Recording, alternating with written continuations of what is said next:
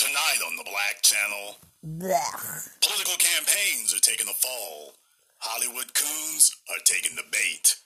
And the new black media is sitting back and taking it all in. Let's hear it. The Black Channel The Black. Channel. On Kaila Powerz Radio. Tune into the Black Authority. The Black Authority, yeah. I love his voice. It's so like authoritative. If Black Lightning was, you know, like a news forecaster, University of Higher Education, Probably learning in him. cosmos today. You are, of course, as always, welcome to join us, and there's a lot that you need to join us for here. So let's just go ahead and jump right into it, knee deep. People, you ignore the black media. You ignore What? intelligent black society at your own risk. how do you say that? There are a bunch of people who are late to get the memo, especially when it comes to politics. Yeah, Politicians CP only time. believe you when you pull the trigger. And there are a bunch of them that where black people are concerned, we have consistently taught them that we are consistently inconsistent. So a bunch of people took it upon themselves to say to themselves, we dare you. We think 2016 was just a fluke and 2018 was a double fluke. We dare you to try that again. Because all those So people are they've been still here. dare us. They've been trying to figure out if they can put some spin on the same old fraudulent formula that they've been attempting to force feed us now for so many years, and it's blowing up in their faces. So the next person Put it in fast food and eat it. Oh. to fall out here is Beto. O'Rourke. This Oh, guy God, here it's gotta be my worst lyrics ever. Twitter The best all lyrics. over the place Worst. make them palpitate. Worst best lyric. Um, because of course, anything that looks like a white benefactor, they would go for here. Not going to say he was necessarily a bad guy. I'm just going to say that you, we had never heard of you before now. We didn't know who you were before now. And Oh, God. on things, and you weren't really talking the whole talk that we needed to hear because right now, black society is taking the hard line.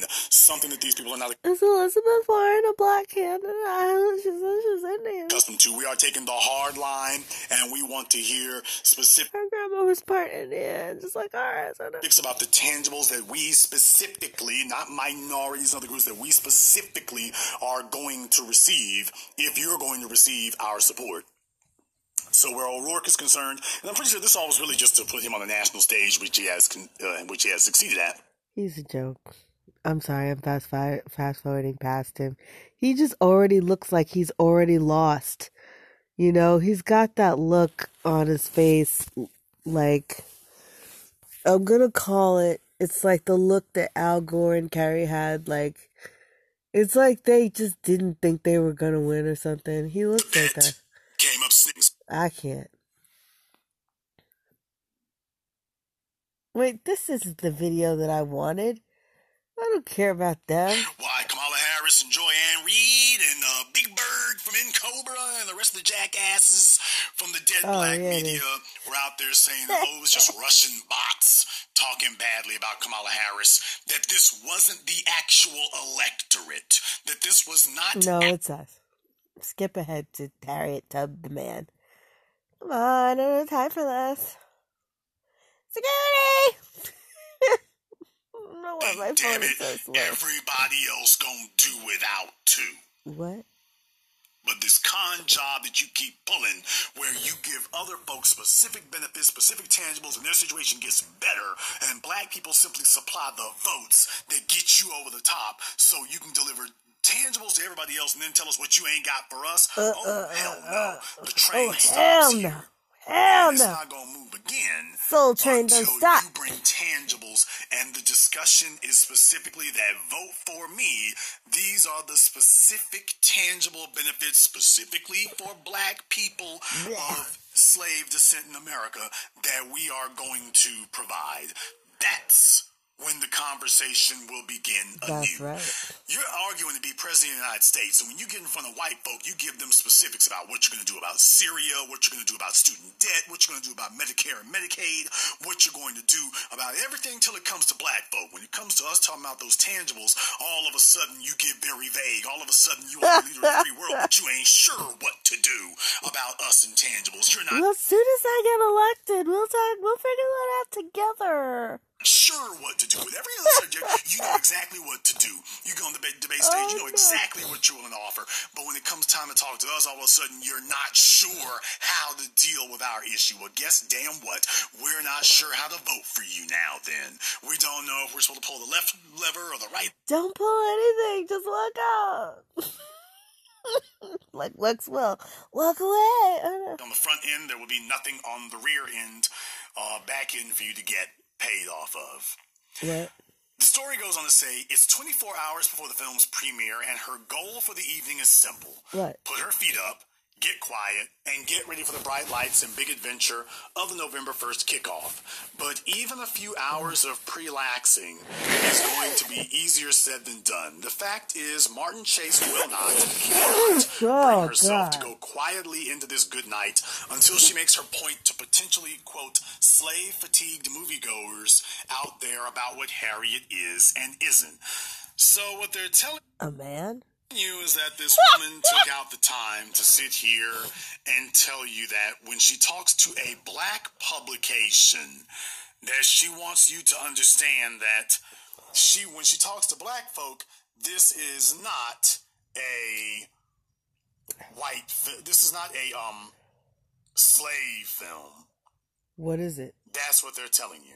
Wait, it's a love story that just has, happens to be between slaves. Ah, she let's comes to watch talk it. to a black audience, excuse me. she wants to make sure that she tells you that, oh, and by the way, That's this the best one I've done all week. is not a quote slave film. This isn't one of those. Oh God, what is it? Did they refer to it that way? Now, this is a black woman, in case you were wondering. This is a black woman. No, it isn't actually. But But what she's telling you is, oh, when it's time to speak to black folks about whether these people can't recognize transgenders. Y'all better look at the, who they say Harriet Tubman is. You better look. She's not just you know strong in the face, as that comedian would say. She's not just strong in the face. Her name is Tub Man. They trying to tell you something and you still sleeping. You better wake it up. film. Whether or not it's a slave film. I can't. I can't. Braveheart. The Ten Commandments, even though we understand historically those were not white people, and we get that, but when they do those kind of films, when they're show, films showing white people in a system of oppression, in a condition of oppression, the film ends with them overturning the system of oppression. What? The film ends with them. When you Did they rewrite this damn story? Even if she was a man, that's not right to take credit for what she did. He did. Whatever. Get to it now. I'm rebuffering. I'm so sorry. Please have mercy on me. condition of slavery hasn't really been addressed. And this is just the best we can do. Or worse, they don't try to tell stories about these other people that paint them as the bad guys, even in cases where that And then cast people from other countries to play these characters. Oh, look, we found this person from a hole in the wall at a drama school, and I don't know where the hell you can't pronounce it. And we're gonna have them play a great Black History uh person. Shouldn't they be the star of the universe? Uh, no. How about getting a real indigenous black person to play that person? Maybe they can't get an indigenous black person to lie and and and mischaracterize us. Maybe that's the problem. actually may have been what occurred. They don't do that. They do. They don't do that. Now, this woman, Martin Chase, says, quote, listen, I saw 12 Years a Slave its opening weekend. I didn't. It needed to be made. I thought it was brilliant, and I was thrilled that it won the Academy Award for Best Picture. It was absolutely deserved. So any racist at home now could watch black women getting hit in the head with an iron over and over. The, and if they didn't get enough, they could press rewind again. Oh, But let's I run that won't ever watch it again because I can't. It's too painful. So, did you get I can't. it? That's not the kind of thing these people really want to give you. That's the point. Because white folk understand, hey, we're not really in the business of financing promoting movies that do that. All it is is making you internalize trauma and making it even worse than what it was. Not even telling the truth about what it really was and pretending like it's a hero story and then casting it with somebody from another country that don't have a damn clue what the hell that struggle was really about. And us that are living in the after effects of what that struggle is really about, we can't get cast in that. But these people from this other place that didn't go through that, oh, they're brilliant. Yeah, get the hell out of here. Why are you hiding if this isn't true? If you really are straight like that, why are you hiding? Who's hiding? Why are you complaining about people who aren't having an effect? Why are you complaining that this is no good if they're not having an effect? Oh no. Because you see, I can laugh about this article about Black Enterprise Magazine, even though coonery and buffoonery is no laughing matter. You see, if I thought Black Enterprise Magazine were winning, then I would be feeling hopeless and helpless. Yes, uh, if I actually thought they were. Let's see what Yvette has to say. It's always interesting. Harriet Tubman, film review. I I I think that ADOS label, y'all better be very, very careful with that. The descendants are descendants of prisoners of war, not slaves, because the slave the people that were slaves overturned the slaves. So who's calling who a slave? Y'all better be very careful with labels.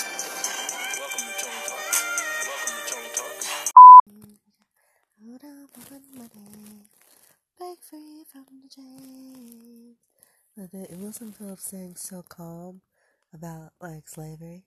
I know that there is pain, but you hold on for one more day. I don't know. Break free, break from the chains. Yeah, it's that easy. I know.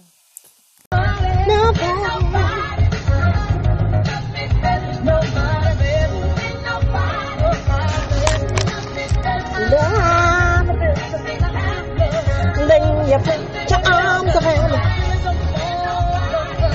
Then you send me all your money.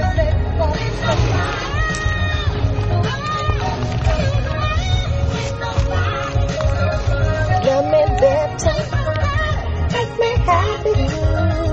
Make me feel this way. All right, we'll get there already. Who is that? This oh, sorry. This is uh as one place, one culture. No. Tone Talks. Igbos have Diala and Ohu. Ohu are the slaves, and Diala were the slave traders, the freeborn. How do you not have to answer whether you're Diala to play the role of Harriet Tubman? And, and I, I, I, I don't understand how we got here, but moving even beyond just that part, you have Comcast suing Byron Allen, and the main issue that the Supreme Court is going to hear is about Civil Rights Act of 1866. What they're deciding is whether that law will have to, you'll have to apply the but-for standard, which is basically you got to prove uh, racism is 100% of the reason versus the motivating factor. Racism is one of the reasons. Comcast is trying to eviscerate this law. uh Comcast owns NBC Universal, who owns Focus Features. Oh. Focus Features is the company putting this film out. Oh, take that and rewind it back. Box office. Um, Go all the way back. We're starting over again. I'm so sorry. I got so excited. I was like, what's he talking about? You did some homework. You went back. This is what we need to do. now the Tubman movies come out. What we understand is that it's going to do like ten million dollars. Um, I got Lex it looks Wilson like the majority is, by some accounts, fifty-seven percent of that is white folks. Um, I believe that ADOS uh, has had a 80%. great impact. American Descendants of Slavery on on making it clear the issues with this film and the stars in the in the movie and the impact of the box office. Um, I think that one of the things that's happening right now is people don't understand that we might have just impacted a black movie in terms of making clear that black folks have a voice in a way that we've never seen in Hollywood. Go And us. I just want to say, Go start us. off by just commending you Go- guys for being vigilant us. throughout the weekend, throughout the week, throughout the year. Because this started way back with the Philadelphia Inquirer article by Valerie Russ. Um, shout out to her a year ago. Oh, you know what they're probably why this movie had to be made just to say, well, a lot of people figuring out, okay, why are they doing this? Why are they doing this now? I think that they want to put they want to put a black person on the money, the currency. And I think that's because everybody's finding out that uh, the currency of the United States of America is based off the land and the gold that uh, originally uh, belonged to the uh, indigenous inheritance, which are black Americans, indigenous black Americans who are not from Africa. And so they're going to put black people on the money as I, I think it's a it's a virtuous move, but they had to find who could they use. And so I think the top name that's out there is Harriet Tubman. So they've got to educate people that don't know who, re educate, you know what I'm saying? The people that don't know who Harriet Tubman is to make the case for putting her on the currency, on the money.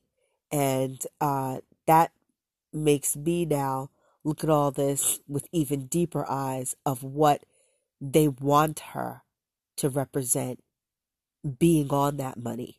So I'm listening to all of this with that in mind.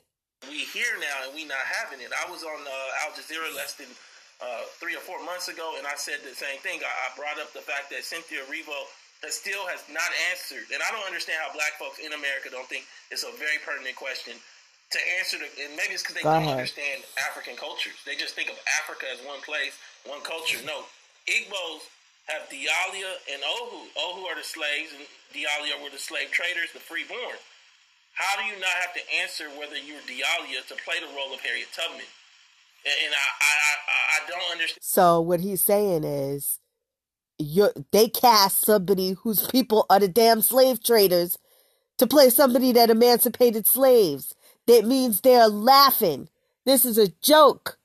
Black people, wake it the hell up. we got here. But moving even beyond just that part, you have Comcast suing Byron Allen, and the main issue that the Supreme Court is going to hear is about Civil Rights Act of 1866. What they're deciding is whether that law will have to, you'll have to apply the but-for standard, which is basically you got to prove uh, racism is 100% of the reason versus the motivating factor. Racism is one of the reasons. Comcast is trying to eviscerate this law. Comcast owns NBC Universal, who owns Focus Features. Focus Features is the company putting this film out. I called for a boycott. NAACP, a local chapter out of New Jersey, joined in as a result of ADOS's project takeover, moving in and actually uh, making clear to the president what the national NAACP should have been doing. The national NAACP did not join in on a boycott of Harriet. The national course did not. join in on a national boycott of Harriet. not. I heard nothing from people in the 1619 project. I heard nothing from NARC, despite the fact that this was going on.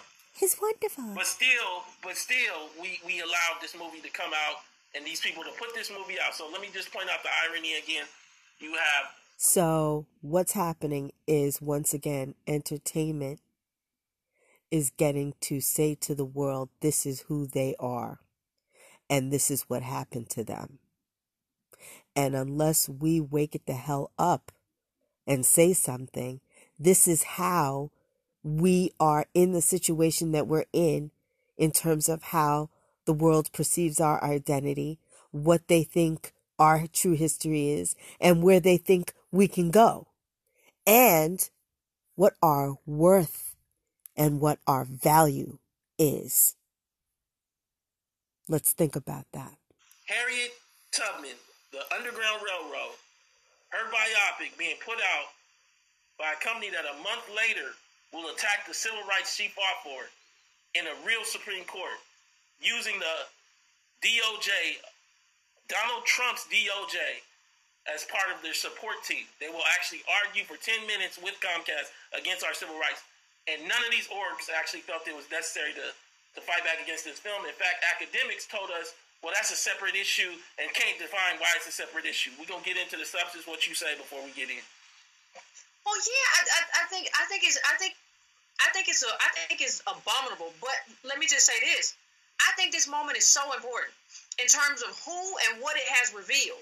We saw all of these academics, we saw all of these people, we saw all of these black thought leaders and the people who normally lead black politics come out and say, "Well, you got She mean T H O T? No, I'm just to go see it. It's not so bad. It's all kind of well. I just go see it first. And that's and, and, and the reason the reason I point that out is because I think that was a talking point because everybody has said that. Well, just go see it first, meaning that they're trying to get us out and get the box office up, or we're trying to get us out and get the box office up for first weekend, for opening weekend without regard for what was in the movie, what happened in the movie in terms of a white savior. And if we show up and support that and make this a success, what that says to everybody else.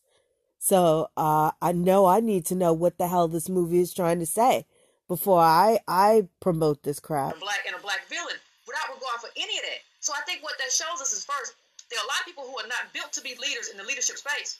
And the second thing is Mm. we have to we have to really, really, really, really watch the coordination here because there's something else going on in Yeah. terms of how people navigate in white spaces. Yeah, and, and I I think that one of the things I want to frame is 12 Years a Slave. I think it did about 40 something million dollars at the box office, as did Selma. There's two models for this film to be a success. The first is that for it to come out the first week and be a surprise box office success, maybe doubling its, its projections. Um, at the bottom end, it had it at 7.6, top end had it at 10. Um, but doubling will put it at 20, and then even exceeding that, maybe at 23 million dollars. Then it doesn't have that far to go to get to 40.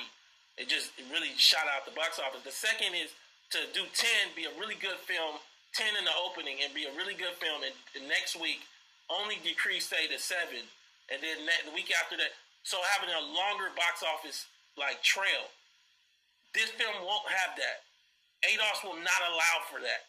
We have shut down this film Thank God. in terms of the reality of, of more black folks not seeing what we just did on Twitter, what we just did in terms of framing this in, in the news and the media. Philadelphia Inquirer covered uh, our our how the we got that New Jersey chapter to sh- uh, basically pull back on, on on support and on their screenings.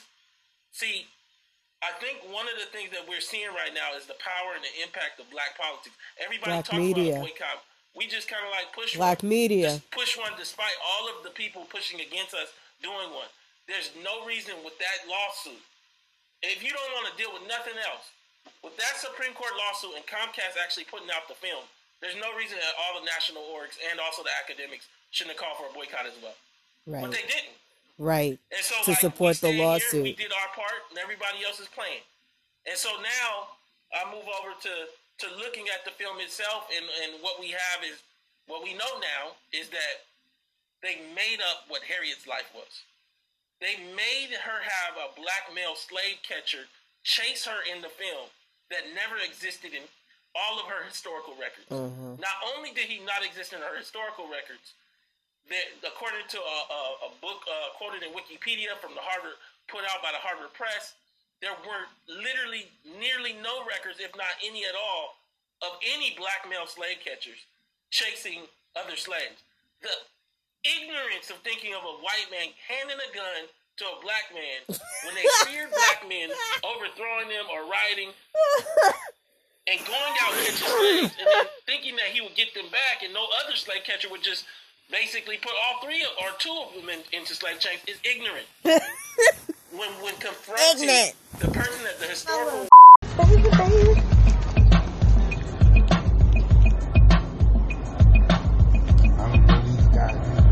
Curious. What you curious about? We curious who this band is because we never heard him. Ooh, look at that guy's thing. That's what I need.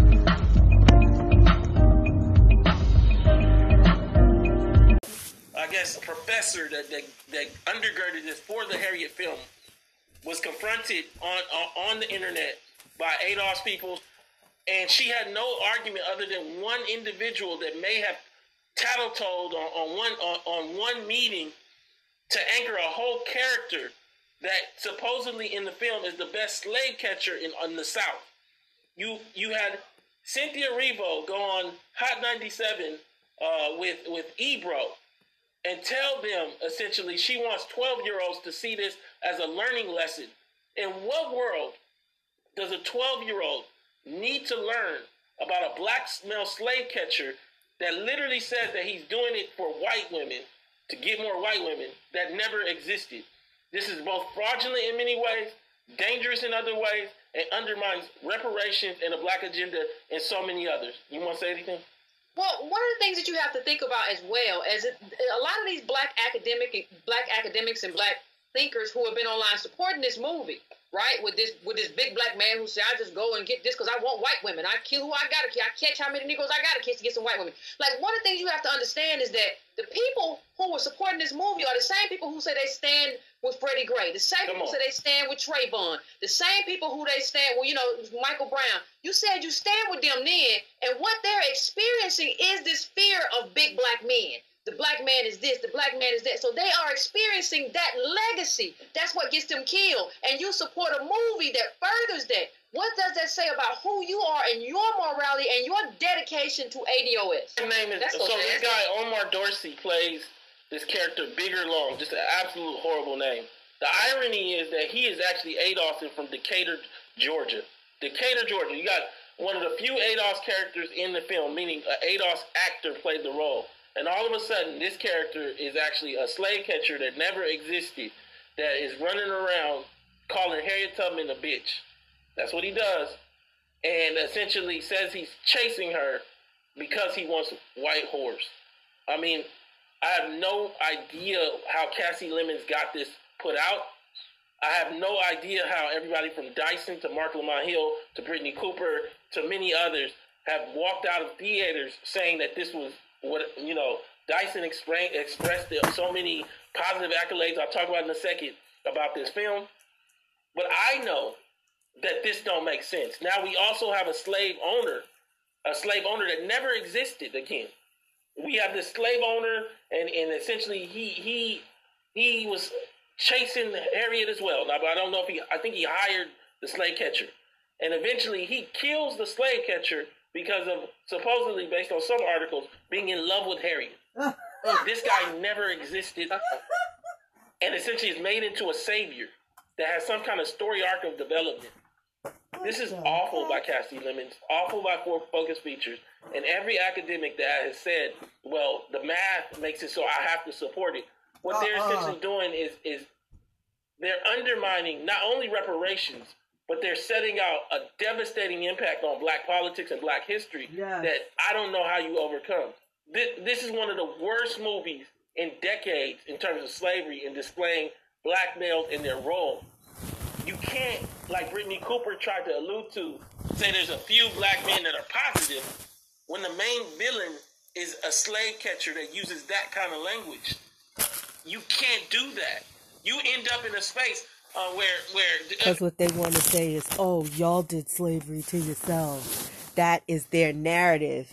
And you better nip it in the bud before they get to doing it. Did you see the tweet where the young, where the woman said she took her 11 year old, and her 11 year old actually was wiped out of there scared because of this character? Do you know the damage you have done to that young woman's idea, that 11 year old's idea of black folks, black men in this society? There's no additional ADOS nice man that actually balances that out. That is an awful statement by Brittany Powerless. Cooper. This is an awful movie. You want to speak to that love interest or the, or the slave catcher? Well, well, and not only that, I think I think what we see is that there's something afoot. Like we have, you know, it, it pains me, but I, you, you and I have tried to, you know, kind of abstain from this this gender sniping and said we're one group. It's ADOS. There is no Yeah. ADOS over here, feminism and ADOS over here. We, we're men. And we no, it's like we have to be a collective. What this group has done is, basically turn black men into the villain and, and said that black women are the heroines who need to be saved by white men. Now, here's the problem, too.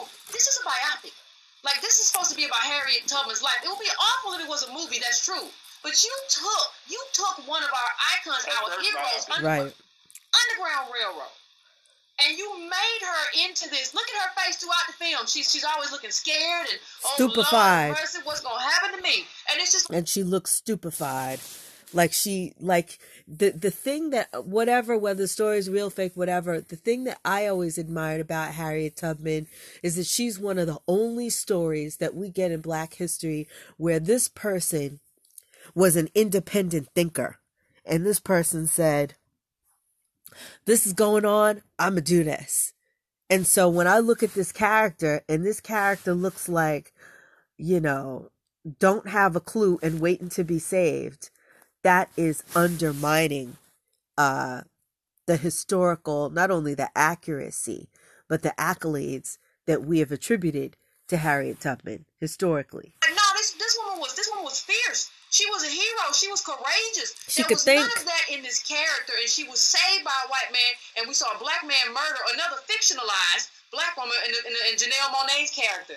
It goes to show you, like, listen, there's something going on here, Yeah. and it's and it's and it's real nefarious. And they sanitized slavery. They took out slavery from slavery. People, I, what I want you guys to go see is, and I'm not saying you're gonna get So what everybody what I need to show on my channel when people are telling me I don't need to do the work that I do, I don't need to uh put the people on that I put on. The problem is that too many of us don't know and don't do the research. And so they take Hollywood or whoever the hell's word for it in defining who they are. So we got black scholars out here that are saying what the real deal is. So it's now our job to be able to hear those voices. And now that you hear those voices, you now know, now, no, no, no, no, no, wait a second. You can't pull this. the whole thing. Go see Goodbye Uncle Tom. I think it's available throughout the throughout the net. In the seventies, essentially, I've sat down with Mark Wolper. Mark Wolper's dad is David Wolper. David Wolper did Roots. Mark Wolper, and, and when I say sat down, I, I did business with him in terms of option Roots was a lie, but anyway. a, uh, a movie, and we had long conversations. I brought him out to the Urban League Young Professionals actually, and he spoke to them. And essentially, uh, he did Roots for the History Channel. We talked about that when he was doing that and what needs to happen. But he also, his dad did Roots the original. Well, before Roots the film, and which makes us wonder whether film and TV have any business in this space if they don't want to be honest. Let Right. me give an example. In Goodbye Uncle Tom, there's a scene on a slave ship where literally, literally, uh, the, the slave doesn't want to eat food. So, he, you know, essentially they, they tie him to this, the, the, the slave ship and knock his teeth out and pour Yeah. porridge down his throat and say that a slave don't need teeth anyway. The tragedy of slavery was taken out of Harriet. That's horrible. What was left instead was a hero story about superheroes and, and Spidey sense and all kinds of uh, diversity. And you even had Kasi Lemmons basically say in an interview that she wanted to show that everybody had a part or everybody, you know, had their own evils in it. And that's not slavery in America. You don't have a right to remake slavery in America. Right. I want to get into different people from Marc Lamont Hill to Eric Dyson to my uh, to Brittney Cooper and read their tweets and get your response feedback on Go each tweet, and then I'll come bud. back. I'm gonna do about four of them. But any Oh, last thing you oh, want to say oh. before I get into that? No, no, let's get into it. All right, so let me. So there's there's, essentially four or five of these that I want to read to you, and I'm gonna get your response, and then I'm gonna bounce off of you off of you. And the first one I want to read is from Brittney Cooper. This is a professor. Um, she does a lot, I think, a lot of black feminist work. Um, but Kasi Lemmons is an African American woman director in a world where black women directors rarely get to make feature length films. Revo needs a better analysis, but black folks shouldn't boycott the film because of it. Also, y'all, hard AF, which means reflect on black women, miss me. This woman is, I don't know what's going on with her, but we saw in the additional, she didn't understand that, no, we're much more nuanced. She couldn't deal with the Comcast thing. She wanted to, well, that's separate. It's no separate. It's right now. It's in a month, actually. So I don't know where you got it that is separate. I think there's a significant issue in your body of work with black men. There's no way that you would have allowed a Frederick Douglass film to come out where the main villain was a black woman who tattletoed on Frederick Douglass that never existed and she was extremely violent. She used to just hit on black men. There's no way you would allow that. And I wouldn't allow it. Understand that. I wouldn't even. Now, I move also to the whole fact that you can't deal with the fact that she has totally, totally absolved herself from from dealing with this black male slave catcher. I don't know if there's a block in her head or her mom from black men, but something's going on with her. Wait a second. You know what? I'm going to just double check my episode and make sure that we're recording. We're going to do a part two. Hold up. Wait a minute. Okay. Here we go into part two. You have a black male slave catcher that never existed, and all she said is, "Well, I understand that certain things didn't happen in history." You want to say something, Beck? Well, I went back and forth with her on Twitter, and like, and, and none of her, and, and, and just as a preference, like, uh, there's a lot in her body of work that doesn't make sense, but I, that's another story, another video. For but another time. I went back and forth with her, and she said something like, "Well, boycotts don't always work." And I said, "Well, this is not the Koch brothers, right? Who we're talking about? They have diverse assets, so it's hard to pin them down because they're just not doing one thing. We're talking about a movie that we can we can actually make flop we into the mess. Yeah, and did. So that doesn't make sense. Well, you know, not all, and I think Marc Lamont Hill said this too, and she said the same thing. Well, they maybe they don't tend to, you know, this is just black women, and you know, you all are hard, and he co-signed, and we're not going hard. How is how is no? We're going real good. We're going hard for black women because we're fighting for Harriet. We're fighting for Harriet's story to be told The real accurately without without without without actually like damning black men. So we're going for black people. How do you have this thing where you just want to fight for one gender? And you don't even I don't even know if you're doing that because I don't think Harriet will co-sign her story being butchered like this. No. And, and understand that we did the same thing with Get Out the movie, so you just need to understand you don't know what you're talking about. Yeah. Um, in addition, in addition, I, I think I, I think um, when we start looking at this thing, the problem that a lot of these people have is they don't know enough to be talking in this space, and they they're not really being totally honest about the fact that they don't know enough. They don't know about Igbo, Diala, and Ohu. They don't know. You know, you had Ebro basically saying, "Well, people are boycotting because you're British." Slaves and slave traders. That's what he meant. E- Eba- Iwali and Big Bo. Igbo. That's not it though. Go read the New Yorker. It's in the New Yorker. Like you can't read the New Yorker.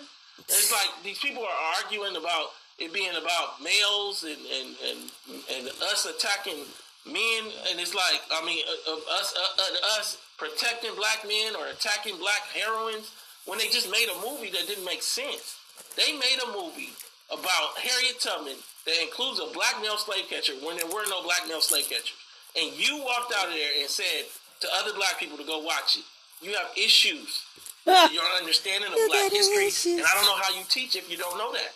If you don't know that key issue. Now let's let, let's keep moving. I'm, gonna- I'm, gonna- I'm gonna tell you. You mentioned Marc Lamont Hill, so let's bring him up as well. Marc Lamont Hill comes under her tweet and says exactly in support of uh, Brittney Cooper, and none of these folks would have boycotted Spike's Malcolm X despite legitimate historical and ideological critiques. What you got to say? Well, listen, if Malcolm X, if the Malcolm X movie with Denzel had had a black woman who didn't exist, who who went out, who overheard something that was said in the Nation of Islam meeting, and when it snitched to the FBI, I would have boycotted. I would have said, "You are done." Oh no. Out black women for no reason. This character didn't exist. It is negative, and it betrays black women as little snitches and witches or whatever. And I would have said, no, absolutely not. See, having a historical something that's historically not as accurate, people take certain liberties, but you can't go and create a whole character that is like a that that, that weighs down in such a way that doesn't make any sense. That just that just And then say to white people and ignorant black people that that's our story. Where where do you get off thinking that you have the power to lie and do that and say who we are and it's, it's a lie? that just you know if you have like listen that character that character was awful to black men and it made black men into these brutes and it, but if you had done that in Malcolm X for a black woman I would have I would have stood against it too I would go a Like- step further. It made black men the actual. Uh, it made It black men uh, have a power they never had. It, de- it de- deconstructed slavery and reconstituted it in the image of not being about race. And it, it it basically was just like it's more than the first part is just like a attack on black men, but the second part is when you do that, the impact you have on the whole archetype, the structure of slavery. It means you're not telling a story about American slavery no more. It's just that bad. It, it doesn't make any sense. Um, you had Karen Hunter. She said, "Are you also boycotting all of the music that degrades black men and women? Are you off We the about to. websites and YouTube channels that only dabble in gossip and show black people in bad light? You still stepping in the name of love, or is it just Harriet asking for a friend? I mean, this this is dribble. Yeah, this The, the last part is like childish. No, you asking for yourself, but you don't know what you're talking about. Sandy Dare, the leading economist in the space out of Duke University, replied, "From birth of a nation to Gone with the Wind, to Harriet. It's a long movie tradition crafting a false, sanitized version of history that inverts the agents of evil. That's what continues to be at stake. You don't know what you're talking about. You really shouldn't talk in this space if you don't know and you say something like that because you're basically trying to say that you're trying to blame black people again. black people for recognizing that, that this is a fraud of a, like you know of a tale. This is ahistorical. It is fraudulent and it's telling a black a black history. So instead of confronting Comcast and, and saying, well, you shouldn't even be putting a movie out anyway about Harriet because you're boycotted because of uh, the Civil Rights Act of 1866, because of confronting Kasi Lemmons about the reality that she created a slave a slave catcher that never existed. You instead say, well, you guys support other bad content or that I believe is bad. This, but this isn't just this isn't just content. This is Harriet's life. Come on. This is Harriet Tubman's life. This isn't just content. It's not like we went to a movie and there was a shooting. And we said we don't want to see no shooting in black movies. And then you can say, well, do you listen to rap? They're, they're shooting in rap. Do you do you listen to that? Then you can say that you butchered a woman's biography and you used that to change slavery into something that never was. You made up a story that never happened that made black people, especially black men, the villain, and a white man the savior. How do you excuse that, ma'am? Come on, you got Councilman George Cook. I had to go in because uh, you know supporters of ADOS that came to the conference. He had the audacity to accuse them of being bots because they had a good argument. This Councilman George Cook says the spread of ignorance hurt Red Tail's birth of a nation and now possibly Harry. When will we learn? What ignorance are you talking about? The Comcast case? The Comcast case are asking Cynthia Erivo to chief Diala or just the fact that they have a black slave catcher that's not never existed in the film. When when Princess Six, uh, ADOS person responded, nope. This is what uh, this is a uh, what's about the black on black crime in the movie. Uh, Councilman George Cook says, "I'm not going to argue or debate with the fake profile. I hope the Russians are paying you well, comrade." Understand that I responded and I said uh, with a picture with the lady in the uh, that he's talking to. You can't be wrong on this, and you owe her an apology. He has not apologized since. I have no idea what this man is talking about. I believe he should be uh, he should be brought out of office or, or, or whatever whatever challenges you should do uh, legally you should do to him because that that is inappropriate. This is a real person, and she had a real argument. And also, you had no business watching this film if you you know because of what what's going on with Comcast and the Civil Rights Act of 1866. What do you think about that statement? Well, you're just ignorant. Like, right? You just go around. It's, you just said what you know. First of all, this argument has been debased a long time ago. You so slow, you don't even know that nobody's even using the box argument no more. You know, you know, and, and what is made what is made you do is go against your own people. So you run, it's like running into your own people on the street and you don't recognize it. No, Negro, you should be able to tell. You know, there's a whole list of ways you could even. We talked about it back in the day. You can tell bots. You can tell by what this person talking and not a bot. You just using that because you don't have an argument. So what people are starting to do when they don't have an argument, when they when they get their butt handed to them in an argument, they say, "Oh, you must be a bot," and they just run yeah. off.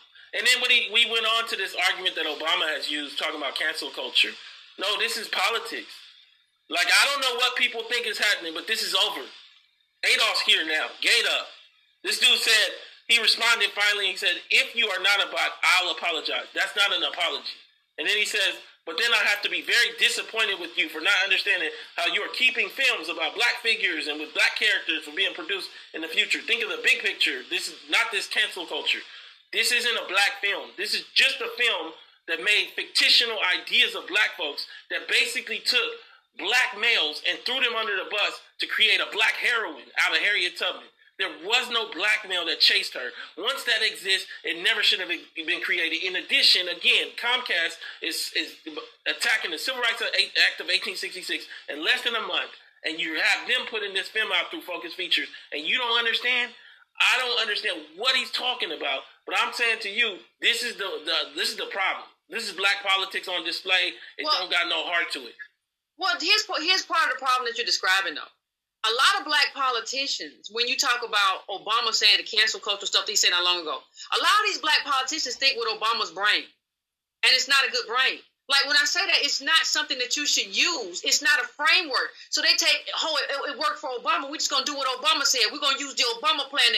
Everything has changed. The ground has shifted under your feet. And if you don't shift, there's gonna be an ADOS politician who's gonna come in there and take you over. And you underestimate us at your own peril. But do what you like. You're gonna realize you're gonna figure it all out at the end. Yeah, man. I, I, you know, I'm looking, I'm looking at this whole thing, and I, I just I feel like for a lot of people, this moment is too big, maybe, because it requires you to. It, uh, everybody talks about butter biscuits. To be oppositional to white power structures because there's so much of an attempt to recreate the narratives of American history because of the claims that come off of it. You have Michael Dyson, the last one I'll do, and I'll let you go first. Please go see the Harriet film. Uh, at Cynthia Erivo and at Leslie Odom are amazing. It's dope, amazing, soulful piece of entertainment that educates and thrills.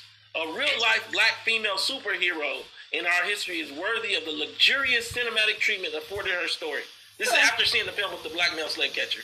Maybe he don't know that there aren't black male slave catchers or one in particularly in, in Harriet's history, but I have no idea what this man is saying, and he totally avoided the Comcast scheme. Go ahead. I don't even know. Let me just say this. I don't know what happened to Dyson. I don't know what happened to him. Like, I, you remember? I just want to. I just want to bring On too many cable talk show. Not too long ago, he did a, a like a commercial or something saying that, that we're going to get reparations from white people by them being nice and paying us to do their yards and stuff. He did that, and now he's on here just like you got to go do it. It's going to be luxurious, and you are supposed to be a guy who deals with the history. Understand that Dyson is the same person who went to the pages of the New Republic and said Cornel West, Dr. Cornel West wasn't doing enough. This is a man who's caping for this movie which villainizes black men for no reason, historical inaccuracies, ahistorical, made up black villains, made up white heroes, and now you are there. This is the same person who tried to tell us about Obama before he caved and did everything for and with Obama. I don't know what happened. I don't know what kind of carrots are dangled in front of people, but this is very unusual behavior. Yeah, I believe the Harriet film has exposed that a lot of people it was harder to see before really don't have the anchoring for the uh, kind of uh, politics they're putting forward. Meaning, when I say that, you have Brittney Cooper basically decided she's not going to protect black men. You know, you're not going to say anything about this slave catcher in particular and how awful that is. You're not going to talk to Kasi Lemmons or Focus Features. You're going to say it's bad math to not go support a film that attacks black folks. Right. Then you have Marco Hill coming in and trying to protect her. You have uh, Eric Dyson, for whatever reason, going out saying this is a great film after watching the film where Comcast put out a film about Harriet when they're going to go attack the Civil Rights Act of 1866 in a month, and also there's a black male slave catcher. Uh, You have Karen Hunter basically trying to justify going to see the film because you watch other stuff. You watch Housewives. Why not watch this too? I don't know where you go from here other than understanding that maybe none of these people deserve your attention and really don't understand what it takes for reparations and a black agenda to sit. We here now. ADOS got a gate up. We gonna be here going forward. So these people better start understanding or they gonna find themselves out in the cold. Anything you wanna say, Yvette? No, yeah, I think I think this is a great moment though. I think I've always said that I think clarity is key. And I think now you're seeing now you're seeing who the grifters are. Now you're seeing the people who really say they're for you, but who, who aren't for you, who aren't willing to speak truth to power, um, who aren't willing to like. I, I think what happened with Lamont Hill is kind of like this is an intersectional moment, the Me Too movement. So you have to kind of give yourself cover, even if it doesn't make sense. Marc Lamont Hill is a smart person. He knows that movie don't make no sense. None of what he said made sense in terms of in terms of his Yeah, response. you know to how to go to Palestine and the UN and say, and say he know how to st- he knew how to do it. He knew how to do it, but he can't stand up for like a movie that like bastardizes um, Harriet Tubman. And that's a, Harriet Tubman was a, was a black woman. Th- let me just put that out there. We're protecting her two legacy. black men. Come on. Yeah. Well, nonetheless, that's all we wanted to come to with the Tubman movie. I appreciate check y'all. out his channel, Tony Talks. I never heard them before, but I knew of Yvette, so just putting all the voices out there. Everybody can have an opinion and doesn't even have to agree. Next segment. Who is deciding who is making these casting choices? And then wanting a pat on the back from everyone for diversity when it's truly not still no diversity. Is diversity for diversity's sake? Is that what it's about? This is called hashtag not my Harriet. And the channel is called Al Jazeera. Oh no, Al Jazeera's going in. Have you know of the star? If they're Al Jazeera better work.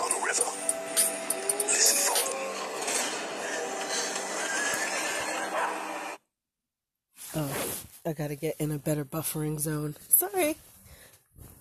Fear is your enemy. Whoa, easy now. I'm afraid of die. That's part of the trailer for Harriet, an upcoming biographical film about American abolitionist Harriet Tubman. Cynthia Erivo landed the title part, but many people are now upset that Erivo, who is a British Nigerian, was cast instead of an African American actress. They've been voicing their opinions online. Stop saying African American and just say indigenous black American. That's that's that's your first mistake right there. Thank you, Jesse Jackson the hashtags not my harriet. Harriet deserves better and ados short for american descendants of slavery. So why was this particular casting decision so controversial and what does the debate say about black identity in the us joining us to discuss these questions in los angeles antonio moore is a co-founder of american descendants of slavery in Johannesburg, South Africa, Hollywood actor Hakeem Kae-Kazim, who's appeared in numerous films, including Hotel Rwanda and Half of a Yellow Sun. And here with us on set in Washington, D.C., Heather Harris is a professor at Stevenson University and author of a new book, Neo Race Realities in the Obama Era. Welcome, everyone. So there are two parts to this. Let's hear them. Hello, guess. Part one is the actress and her tweets, and then part two is her heritage. Where's she from? Let's let's tackle the tweets because they're controversial. Uh, screen grabs because, as most people know, if they get into trouble online, we delete the tweets, but somebody somewhere has them. So let's just have a look at this. Uh, this is Cynthia. In a I love her voice on controversial topics. Let's see what your dumbass tweeted today. Referencing ghetto American accent. I have to remember I'm taking this out of context. Again, another conversation where. Again, another dumbass tweet! People ah. say, we don't think you represent African Americans. And then Cynthia says, Oh, darling, all of these presumptions, it is. Oh, well, yes, I do, because I'm actually African. No, but we're not actually. Oh. believes you are the representation for all African Americans. That is incorrect. Let me give you one more. The African in African American is. Let's pile on and find another dumb tweet. I understand more fully than most I, if you think that are black, and then it goes on and on and on. So it's just the idea that people who are upset about Cynthia are upset because she's tweeted things that they find disrespectful, and she's played many African American characters. Mm-hmm. So this person sums it up on. So it's actually the fault of the dumbass casting directors that cast her before in all the meaty, uh, highly sought after black, indigenous black American roles. Why is a black indigenous American never qualified to play their own roles. No, we've simply got to go to Africa and find one of them to play our civil rights heroes. Only they have the intellect and the talent to play this. Claire, fix it up. Twitter uh, with the hashtag Our Story or the, the handle Our Story. This particular actress has made offensive remarks concerning African Americans. Being that Harriet Tubman. And also, like, she is like the daughter of actual slave traders. So I mean, I guess she's qualified because she knows all about it, like firsthand. As an African American legend, it is disrespectful to cast this lady in the role. So that's one person's take. But I wanted to. We don't give a shit. Share another. So this person uh, uh, took screen grabs, some of the ones that you have there, or others that she's compiled, this person has compiled. They go by the handle Electric Bo Peep, and they explain why they think uh, many of the tweets that they found from this actress are problematic. Electric Bo Peep sent us an audio comment with their thoughts. Have a listen. Why do we think Harriet deserves better? Because Cynthia Erivo has a very troubling, very consistent seven year pattern from 2011 to 2018 of belittling African Americans and promoting and defending the ethnic bigotry towards the very people who Harriet Tubman fought to free. Exactly. Descendants of chattel slavery. Because this is the casting office. Yeah, that's exactly. Oh my god! As soon as I read those tweets, I was like, her she is the one. Oh my god, she is gonna. All black people are just gonna like get blacker when they see that. They're gonna be like, oh my god. Everything to evade accountability for these actions. When anti-Semite be allowed to play Moses, why should Cynthia Erivo be allowed to play our Moses? Strong words there, Antonio. I'm going to hand that right off to you. What do you make of that aspect of this controversy? Well, let me start off by saying that I think that what we don't recognize is to be put at odds with our own story where we have to boycott Harriet. I mean, um, this hashtag that's going around, uh, pushed by not just ADOS, but many black people across the country, is pointing out a reality, a reality that we don't know enough about Cynthia Erivo, her past. Um, the recent article came out in the New Yorker about slave trading in Nigeria. Wouldn't it be something if we do find out that she is Diala, which are the slave traders in Nigeria, and she is not Ohu? But in addition, we have a long history going back to Oh wait, that hasn't been confirmed. My bad. Hattie McDaniel of black actresses, African American actresses, pushing for an opportunity to be casted in roles that go beyond um, just being Mammy and Gone with the Wind. First of all, you better put away your vagina when you come to the audition because nobody won't want to hear about it. But now, when the role is actually here, you see this whole kind of shifting where we're going to look for more classically trained people. We're not going to look for people that actually can play the, the role. I hate to tell you that there are classically trained black actors here in the United States that had excellent educations that would have been qualified to play that role, just in case anybody is wondering. of ADOS better. Hakeem, Well, you know, it's interesting you say this because as an African, as an Englishman, I see many African Americans playing African roles. Uh, Where? From Don Cheadle to, you know, uh, uh, Denzel Washington, uh, a myriad of them, Forest Whitaker, all of them playing iconic African roles. Oh, that's a good Taye. Diggs, uh, you know, there's, uh, there's many. But the three that you mentioned, uh, they are, I mean, technically not, uh, I mean, they are second and third generation uh, Caribbean Americans, right? So that's slightly different. They've all played iconic African roles. As an artist, I do not begrudge them. I think it's very important that they give a chance to express themselves as long as they have the integrity and the honesty to portray the people that they're portraying in, in, in a real uh, and honest way. So, um, you know, I find this a quite a duplicitous argument in one sort of sense, and that you're not looking at the full picture. See, and I, I believe that that kind of falls So there are none indigenous, indigenous, you know, black, Indian, non Caribbean descent people playing anything. I will tell you that. I've looked, there are none. Think about it. To we got to be totally honest, you know, about what who is so-called African American and what that really means, you know? It's not this it's not it's not what they're saying, people. apart because what you're actually talking about is star actors in Hollywood playing roles in American films. In addition, you create an identitarian oneness in Africa as though I it's a don't country. understand how that could be an American me- film if you. Well, let me let me finish. Uh, let me finish, and I'll actually say it. When you talk about um, when you talk about Will Smith playing a Nigerian Oh wait, and you know why I think they do that? Let me tell you. It's it's the same reason why Cardi B will be pushed in rap over any other black female rapper no matter, you know, how, how poppin' her hits are or aren't.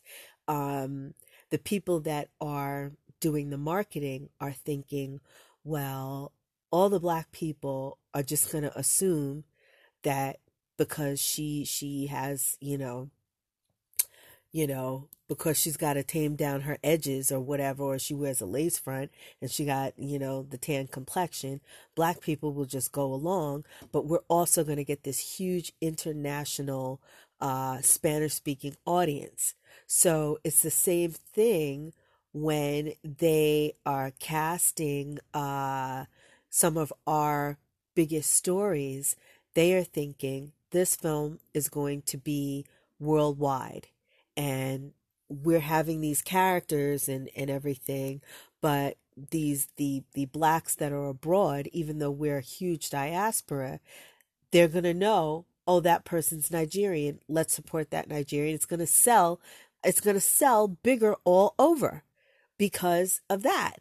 And yet they just assume though and we don't have any problem. We love Nigerians. We we love the whole diaspora. All black people, we love each other. We support each other. But what we're talking about is a deliberate, a deliberate um, thing that's going on in casting where we are not being cast. And so you'll have somebody that is, yes, as talented and gifted as I am, where they say there's no roles.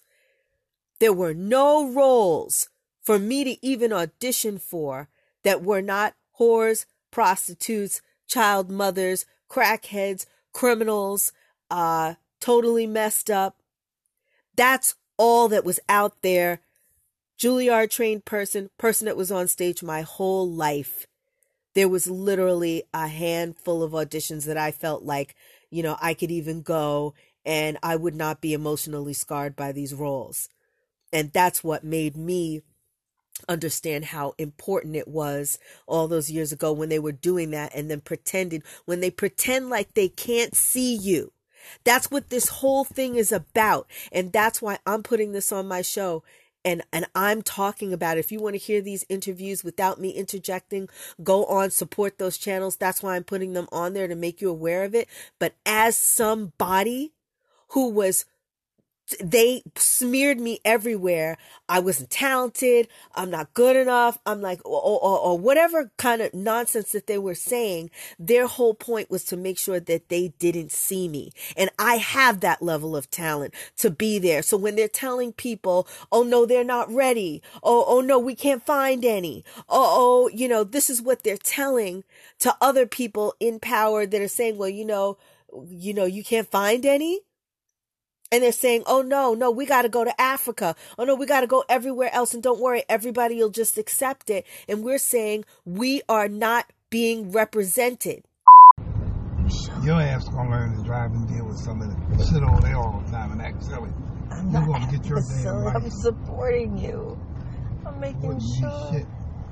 You support me when you start I'm helping making out sure with all they the don't- hard part. I'm You sit over there, I'm and make all with you through all of this. I'm not making noise. Sing me a damn song right now. Heartbeat, made me feel so weak. Heartbeat, it made me feel so weak. Heartbeat, so weak. Heartbeat, so weak. I won't do anything you want me to. Not keep my hands on you.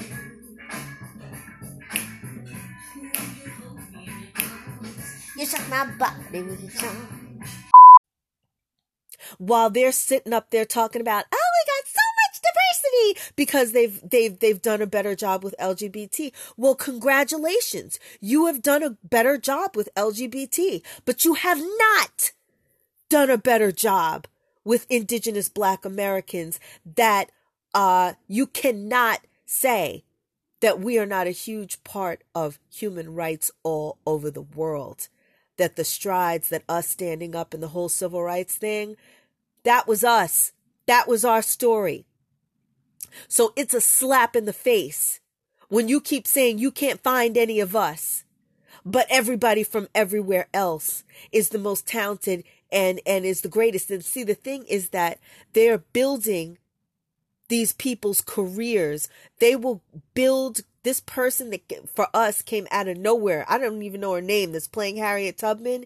This person, because of this movie, because of the importance of who that character is, they are going to next be able to put this person in all these other movies and say, see, we did diversity, just like they did with Lupita Nyong'o. And I don't have a problem with Lupita Nyong'o but she is not black indigenous to the American, uh, to this continent.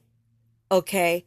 And they put her in 12 years a slave so that all the indigenous black Americans here can be like, oh yeah, we've got, we've got all this representation. And what's happening is those handful of actors that they're putting in that place and getting to be in all the hot projects. That means we have no fulcrum to ever get there indigenous black American actresses and performers. We have no, because they're playing our characters.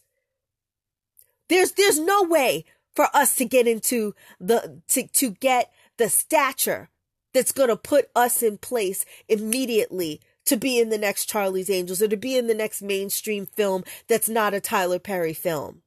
Because the characters that would have the meat in it where we could show off to get to that point is going to be given by a non Indigenous American. And not only that, if you talk about star power, we are also not going to be chosen for the uh all these makeup campaigns and everything. And I forgot I I don't know if it was Mag, I don't know who it was that was having all these um no, it wasn't Mag. It was some YouTuber, I'm not sure what her name was, and she was like they keep giving themselves a pat on the back for diversity and the only images black women are seeing are international supposedly um exotic what what white people think are exotic non-black American faces and all over the place from the runway to the makeup to everything we are still not being seen.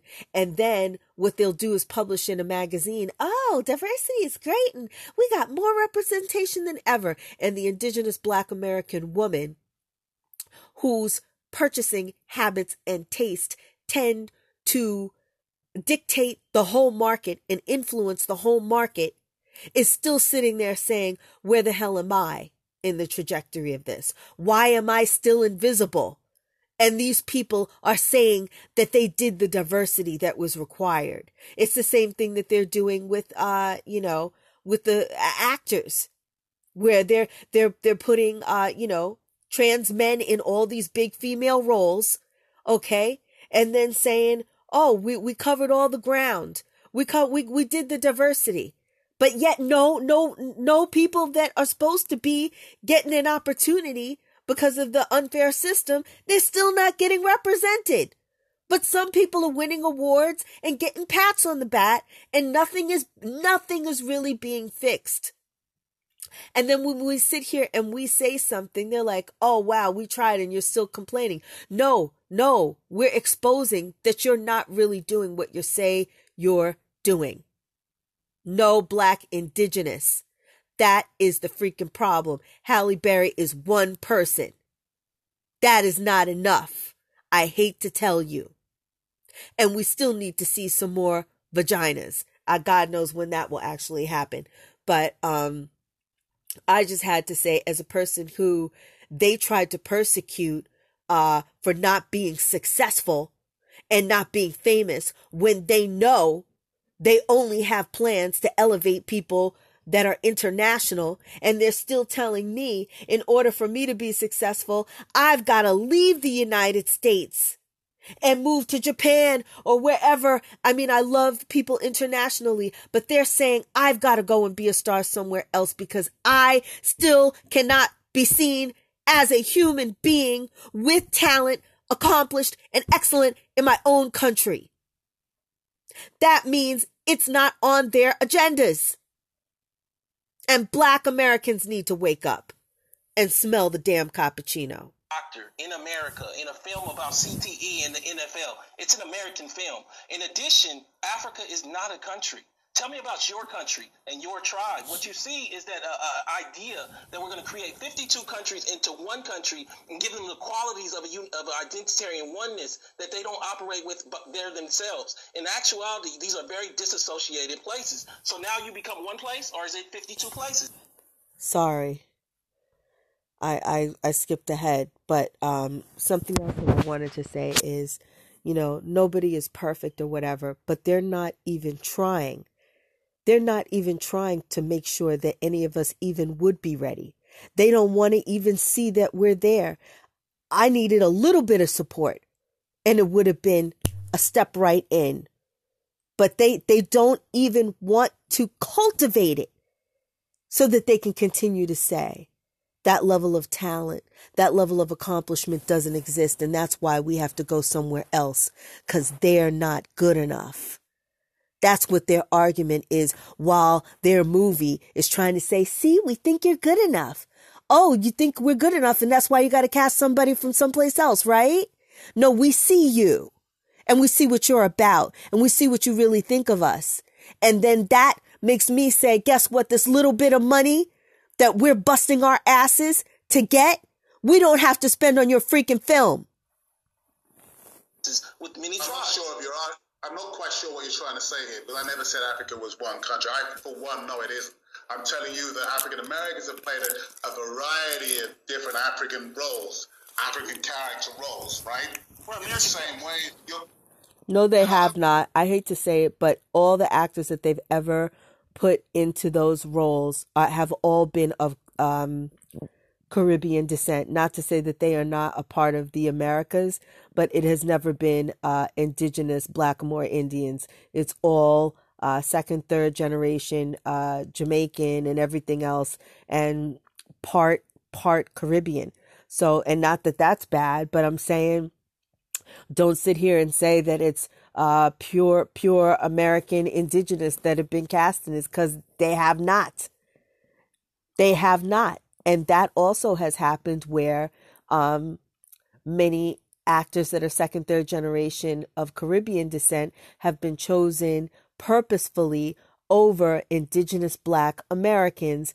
Once again, because they do not want the vibration, the frequency of the people that this stuff actually happened to, ancestors that this actually happened to portraying it.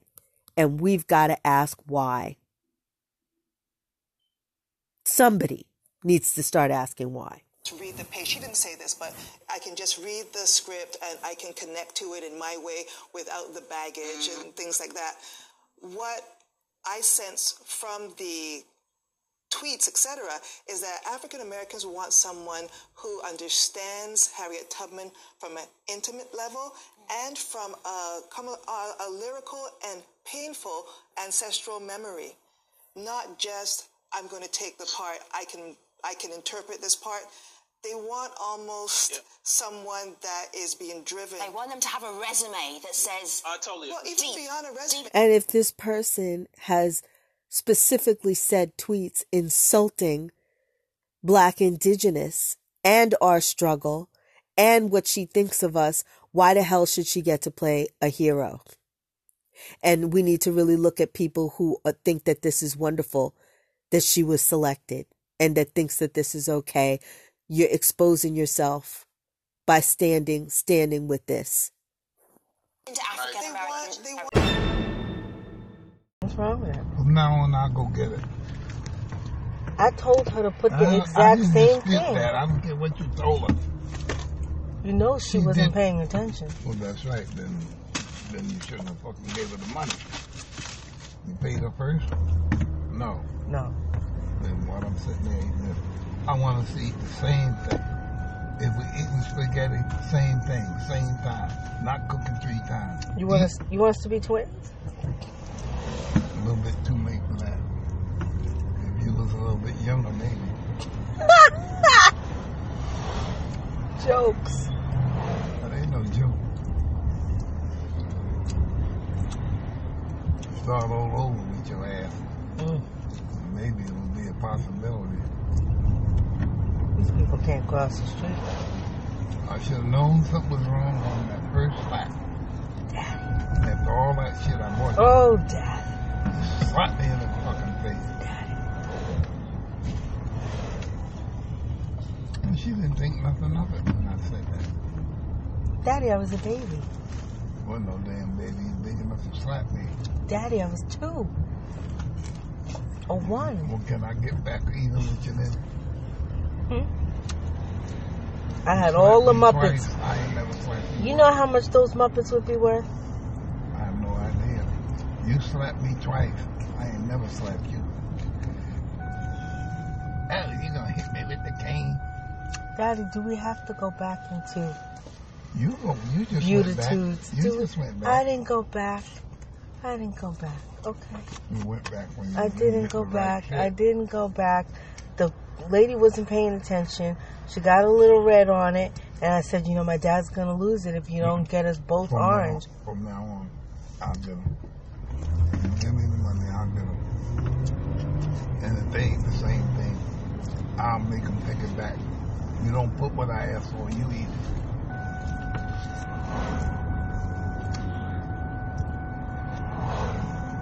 Now, when we get down here to the real juice place, we can't get shit because we done got this. Daddy, this looks like an And I egg. only got a probably is an egg. Lay the egg when you bought it. Yo. Mm. But you back up there. Fucking ass. Wow. want someone who actually feels the ancestral presence of a Harriet Tubman playing And let me that also- role. Here's someone Let me that might agree add- with you. I, I, I- Antonio, I hear you there, but I want to bring in this person I think would agree, and I saw you nodding your head as well. So this is Ashlo on Twitter who says the problem isn't so much that she's British, but that she has said and supported things Right. in the past that show she doesn't understand, support, or respect black Americans or their culture. She was the wrong choice. Antonio, your thoughts? let me say two parts. The first part is these actors that you guys have brought up playing different roles. I don't know if you, have a history of them saying anything disrespectful about the countries or tribes they were representing. But in addition, it's a Hollywood financing math that when you get a big star like uh, Forest Whitaker or Will Smith or Morgan Freeman, it could lead to financing the film. Cynthia Erivo doesn't even have the history to be the lead role in this film. I'm saying she doesn't have this strong backing in Nigeria. She doesn't have this great backing in British, and she barely has a film history in America. So you don't have that same need for her to play the lead role. There are great African American women that did not get a chance here in America, and I would love to see who they actually auditioned. Let me broaden this. say- Go, go ahead, Hakeem. I'll, I'll, I'll go. No, I was going to say that I, I, I agree with you in terms of the fact that if she's not respectful and she hasn't respected the culture and understood the history of where she is, uh, where, where the characters come from, and where the, the, the essence of the people have come from, then you're right. She shouldn't be playing the role. But as an artist, as, a, as an entertainer, I, don't- I don't think that's the case. You know, I think that Hollywood, we're having this discussion within a space that we did not create for ourselves. Hollywood creates the space, right? They decide through their mode of production, as Kellner would say, he's a media scholar. He says they decide who puts the scripts up, what scripts are up, what they get to represent. And most of the scripts that we get represent the dominant culture's narrative Right. the ones that don't are usually independent films. So if this is a, a larger film production, Hollywood doesn't care who plays the part, as long as finances come in. So we are arguing about a number of different. Yeah, so they're looking at the black international audience, you know, and they're that that's what they're looking at. But yet they take for granted the black American money and that we never ever ever see ourselves. Levels. One, we're arguing about the disrespect that Cynthia allegedly uh, had for African or has for African Americans. Two, we're arguing in a space about one another in the diaspora that we haven't created arrogant. for ourselves. Because in actuality, yes, we do play parts across the spectrum. It is about getting to know one another. We're talking from a place of stereotypes. We haven't really had conversations with one another to determine how we feel about one another. Well, we're having it now, honey. So if you want to hear that uh, conversation in in uh, total, go to Al Jazeera English. I am really liking that channel. Uh, let's go to the Nubians here and check out what they're thinking about this. Th- this looks like a man to me. I'm so sorry, and I know Harriet Tubman was a man, and that's another subject altogether. But let's go and fly Nubian Queen. Grace Vicki is going to talk about it. talk about. And that is, we're going to continue um, our part two uh, on this um, movie um, entitled Harriet. Somebody talk black to me. We're getting ready to get into it today, family. And um, you know, I was discussing this. I did a part one on this um, on Monday, and of course, I had an interview yesterday um, with uh, Dr. Umar Johnson. Um, for some people, it was quite a shocking interview, and it was certainly a surprising interview for me. Um, it was uh, it got real. Somebody talked black to me, but we um, we're still sharing it with the world to see because I think it's important. So we want to make sure. I want you to make sure that when you're done, when we're finished with this broadcast, after you share and like it, this broadcast, um, after the show is over, of course. Uh, for those of you that did not get a chance to see yesterday's show, please watch it and be sure to watch it until the end You have to watch it until the end. Um, uh, it's quite interesting. And I want to say to those of you who have reached out to me on Twitter, on Instagram, um, on uh, YouTube, um, DM'd me comments. Um, you all reached out to me in more ways than one. Even I received phone calls. I So to it's a strong topic then. Okay. I'm sorry. I'm going in because we got a long show love ahead you of back, us. family. Check her out on Fly Nubian Queen. Our perspective. Go ahead, girl. Drink your punch. All kinds of arguments and reasons why we should support this movie. I've listened truly to the pros and cons of this, and I'm sure there are others, but I've listened to a lot. I've read different articles. I've looked at some of the facts and folk that spent their money so we don't have to. Shout out to Dr. Boyce Watkins being one of them. And after all that, and me listening to several interviews, I need somebody. I see y'all putting it in. I love y'all. This is an intelligent group. You know, we ain't not a group. This is family. This is the black family. Let me come on, Vicki, keep going. So I need somebody. I see your Instagram fully woke. Still, still not my Harry. After all of the lies of this flop, this flop that is Harriet, meaning the movie Harriet.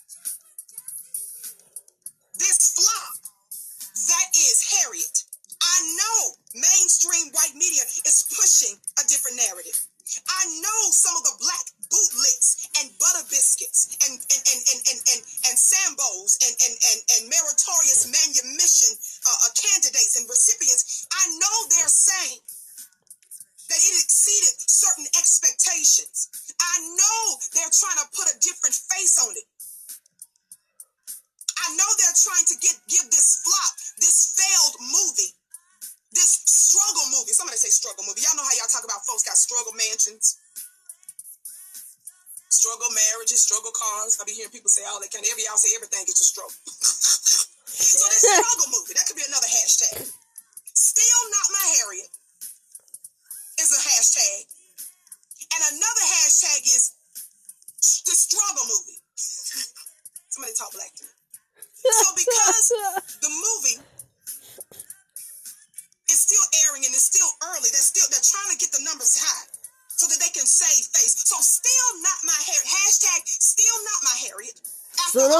Crazy black people that don't like us were overruled because you paid to see it. and hashtag struggle struggle Harriet struggle movie whichever way y'all want to do this struggle. To place us back in the struggle And so mentally. there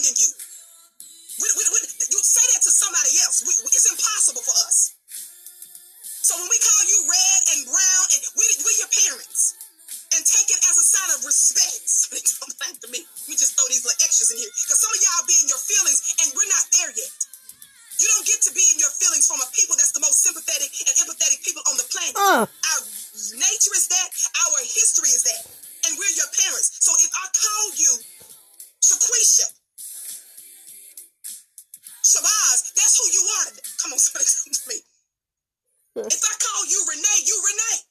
If I say your name is Lynn, you are Lynn. So sit down with that. Now, Vicki, get off of that.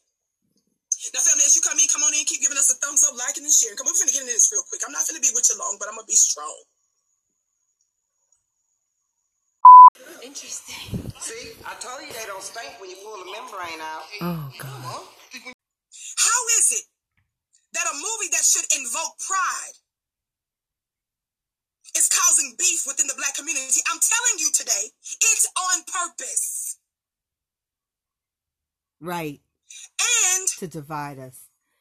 I got to say this because I'm gonna tell you what I mean everybody else. I see your Instagram. FlyNubianQueenTV.com. Come on over right now. Thank you so much. I think we're gonna we're gonna take a pause. Family, we gotta pause. Hold up. we gotta pause. Oh God, Powers needs well hold on, we'll be right back. You saw me, you saw the mushroom shirt. Mushroom shirt. Bang, mushroom shirt. Mushroom shirt. But see, you can't stop with the mushroom shirt. You I gotta would, go on. I'd have stopped that No, shit. you gotta keep going. Okay. Now let me show you something. Look at that. Oh, you got a mushroom belt. Gerard, did you know your pops had a mushroom belt on? That's a mess. So after I say that, I'm getting ready to read an article. I titled today's show, Why is it that since this Harriet movie, black folks are beefing and other everybody else is cheering? And when I say everybody else, I mean your open enemies. I mean white folk that want to continue to control us and to tell our stories and to shape the narrative. When I say everybody else, I'm talking about the black-faced white supremacists that are helping push this false narrative too.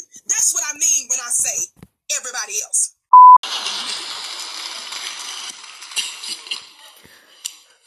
Let me tell you something. A lot of people don't know this about me. I was back in the civil rights movement with Martin Luther King. Yeah, I'm that old. I was back there. Sure did. Fought for the rights of all men. We had the Vietnam War then. Yeah, war then. Plus we had the civil rights movement at the same time. You know, you talking about somebody protesting every day. I was out there every fucking day. I got hit in the head with a billy stick. Soldier knocked the shit out of me. now let me tell you something about being hit in the head with a billy stick. When the National Guard tell your ass to move, get the fuck on. So, that soldier knocked the shit out of me. Everybody else trying to be like Martin Luther King. Turn the other cheek. We had a picket sign. They all trying to be docile, singing the freedom song real soft. We shall overcome. we shall overcome Oh no. someday. But I was loud. We shall overcome. We shall overcome. Bring the boys home from Vietnam and give us our civil rights, you motherfucker. Oh God. Sergeant walked up to us. He said, Look, you guys get off the corner. Move. Everyone get off the corner. I stood in his space. I said, Let me tell you something, sir. We represent Martin Luther King. And Martin wouldn't leave. And I'm not going to leave there. We're not going to leave either. Not till those boys come from Vietnam. And you give us our civil rights. I looked around, everybody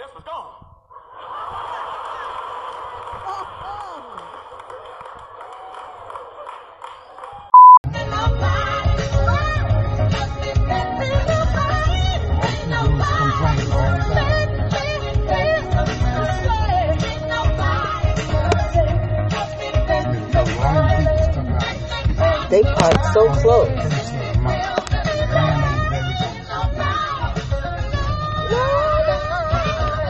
Baby, baby. This movie there you won't forget. How Oh, do I know? really? How do I know? Oh! You in her hair, I can't see shit. Can't see nothing with the hair like that. Okay. I cannot see the ground. Oh You gotta start wearing that hair. Wear it. It's hard to put the hat on to calm it down. You had something to wear. You When had people my think cap. I look like Chaka Khan, I get free stuff. Haven't you noticed? I don't care whether you look like Chaka. Suppose I had an accident. That would have been bad. You worrying about you gonna get out and tell them, oh, I look like Chaka. Chaka can. Don't blame my daddy. Be a shock, alright. So, um, nobody has a toilet around here? They got one in there. I don't know if they let you use it. Well, let's go see. Show them this hair. Let's They put this hair to Chaka work. Khan on the OnlyFans. Put this hair, and I'll say, I ask for the bathroom, and I'll say, tell Don't go me in there and ask for the something bathroom before I good. get in there. I know it. Now, where'd you get the mushroom shirt? I got to know. Well, the secret is you got to coordinate. Uh-huh. Okay, we're back. Oh, here we go, girl. Don't stop. How is it? How in the world?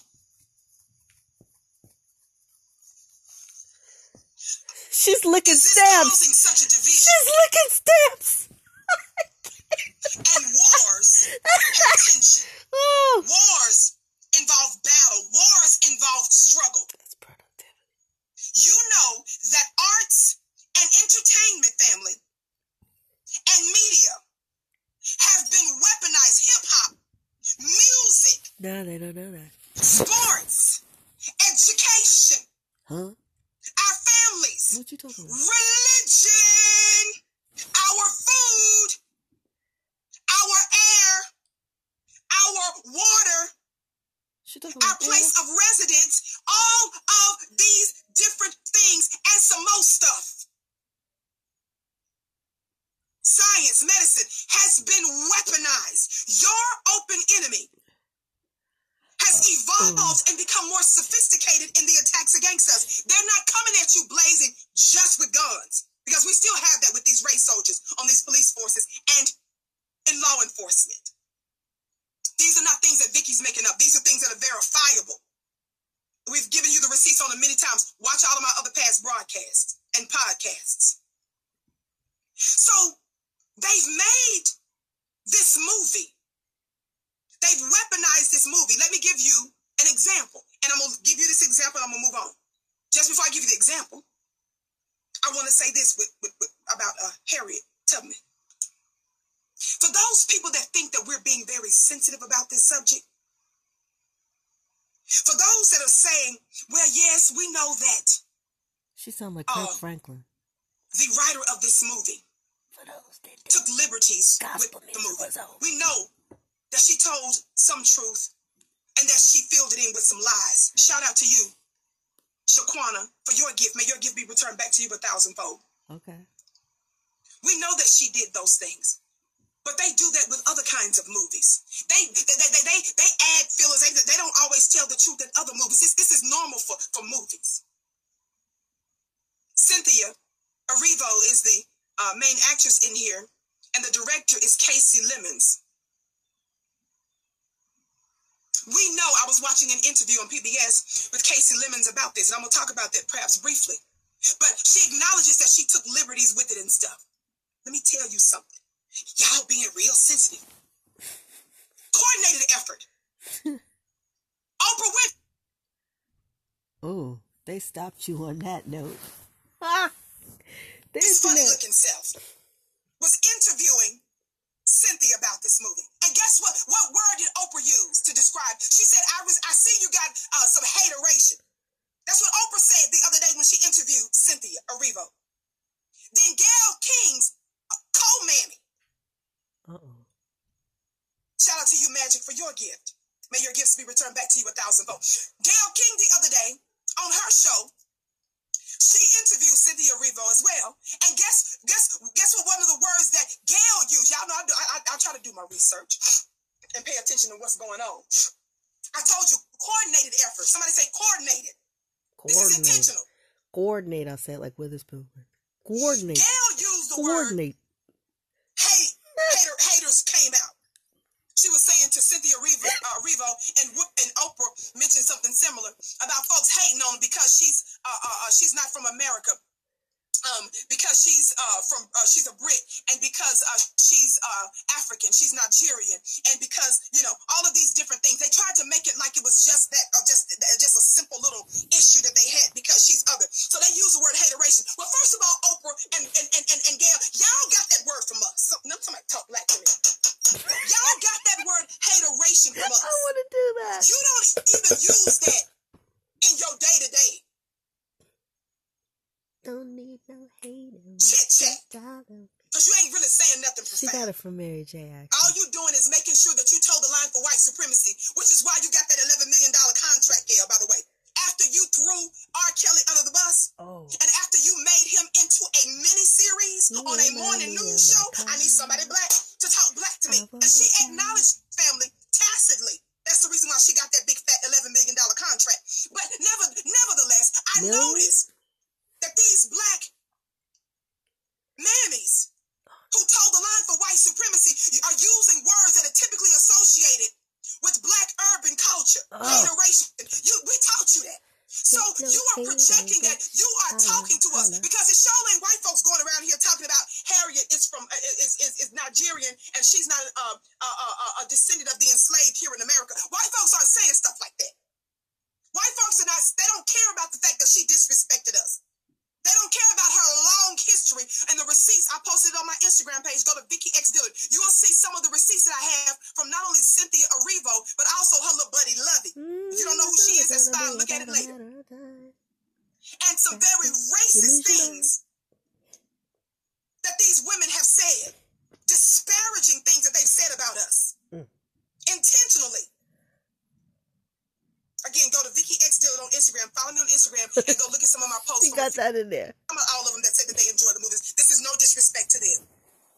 But there are a particular group who are intentionally disagreeable. Shout out to you, Magic City, for your gift. Says blessings to you, Vicki. She's on the live Thumbs up, stream. thumbs up, thumbs up. Live stream. A couple of days ago. I want y'all to go and check out her channel and support it. I was just trying to give you some sound bites. Forbes, mag, uh, Forbes, yes, magazine. His name is Scott Mendelson. Mendelson. M E N D E L S O N. I think he spelled his own name wrong.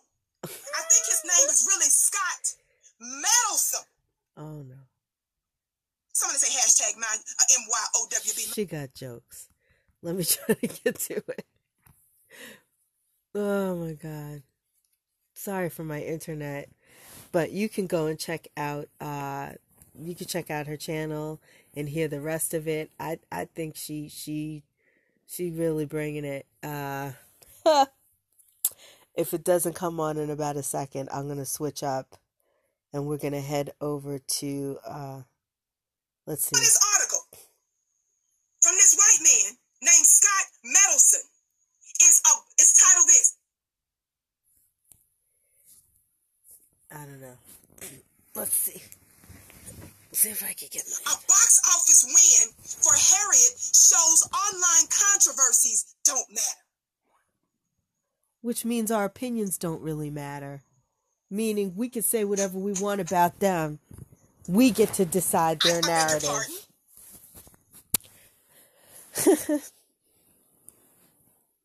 That's what they're saying. We don't care. We don't care if they don't like what what we're presenting. Uh, we could just pull out anything we want, rewrite the narrative. Somebody said, "Stay on top of it, Vicki." You know I'm gonna do it. Can you, can you all believe that? The nerve of this white man to put his mouth to fix his lips. Oh wow, she's hitting Mariah notes. oh my god. Oh my god. And all of a sudden my internet is going out. You know, and if if white people are listening to this conversation, Anytime you see folks with these. Uh, uh, uh, when, when you see folks with, with, with, with access to Forbes and the audience of Forbes and the minds of Forbes writing a Right. piece called A Box Office Win for Harriet shows online controversies don't matter. They're trying to discredit us. Yes. But you can't see it like that. You got to understand how warfare works. There's an element of deception in warfare, which we've talked about before. And this is deception. This is deception. When your open enemy says that online controversies don't matter. When they say it doesn't matter, baby, it matters. They're concerned she's hitting those notes. because of our growing, growing influence. Somebody talk black to me. Wait, I'm ready. They think you just walked in off the street and asked for the bathroom. Tell bathroom. me you gotta be there. Okay. It's hot in here. Oh, my god. Oh. Oh my goodness, that's my onion. Hey, baby. Hi. Hi. Look at those shoes. Grandma loves you. You can't even keep those toes in those shoes. No, she's okay. Uh, uh, What's her name? Uh, uh, Nova. Nova. Nova. Nova. Got her belly button out. She's ready for the summer. She like the big girl. I see that. Harriet opened above expectations with 11.6 million. While it's tempting to discuss the notion that professional pundits often underestimate the appeal of movies featuring white women and minorities, at this point, it's merely a matter of expecting moviegoers to ignore the very things to want. Listen to the arrogance of that. Arrogance. Go, girl. At this point, I'm gonna read that again. It's it's merely a matter of expecting moviegoers to ignore the very things they claim to want while they binge the latest Netflix net, Netflix show while complaining that Hollywood only makes superhero movies. Kasi Lemmons' Harriet Tubman biopic starring Cynthia Erivos was actually structured like Captain America, the first Avenger, but I digress. Point being, folks have been saying for decades that they wanted a Harriet Tubman flick. And now that they got But we didn't want it starring uh possible slave owners uh descendant retelling our story making us look bad. That's against the plight of diversity. Stop clapping yourselves on the back for insincere and fake diversity. We don't want it.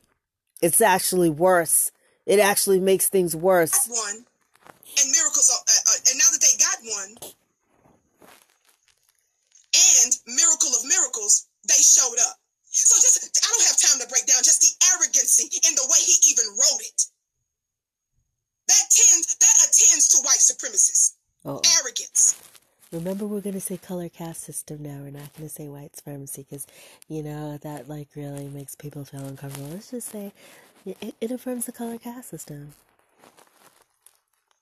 Now 11.6 million isn't a jaw-dropping number. Listen, watch how he's gonna watch. He admits it, family. He goes, now 11.6 million isn't a jaw-dropping number. Somebody say, we knew that. Somebody say, we knew that. Duh. Somebody say, we have a we have an unwavering belief, Scott Mendelson, Scott. in our own intelligence. We didn't need you to co-sign. We didn't need confirmation from you because we can, we, we know math. He admits. Now, 11.6 million isn't a jaw dropping drop jaw dropping number. And 10 to 5 years ago, I would have pegged a film like this for an easy $15 million launch.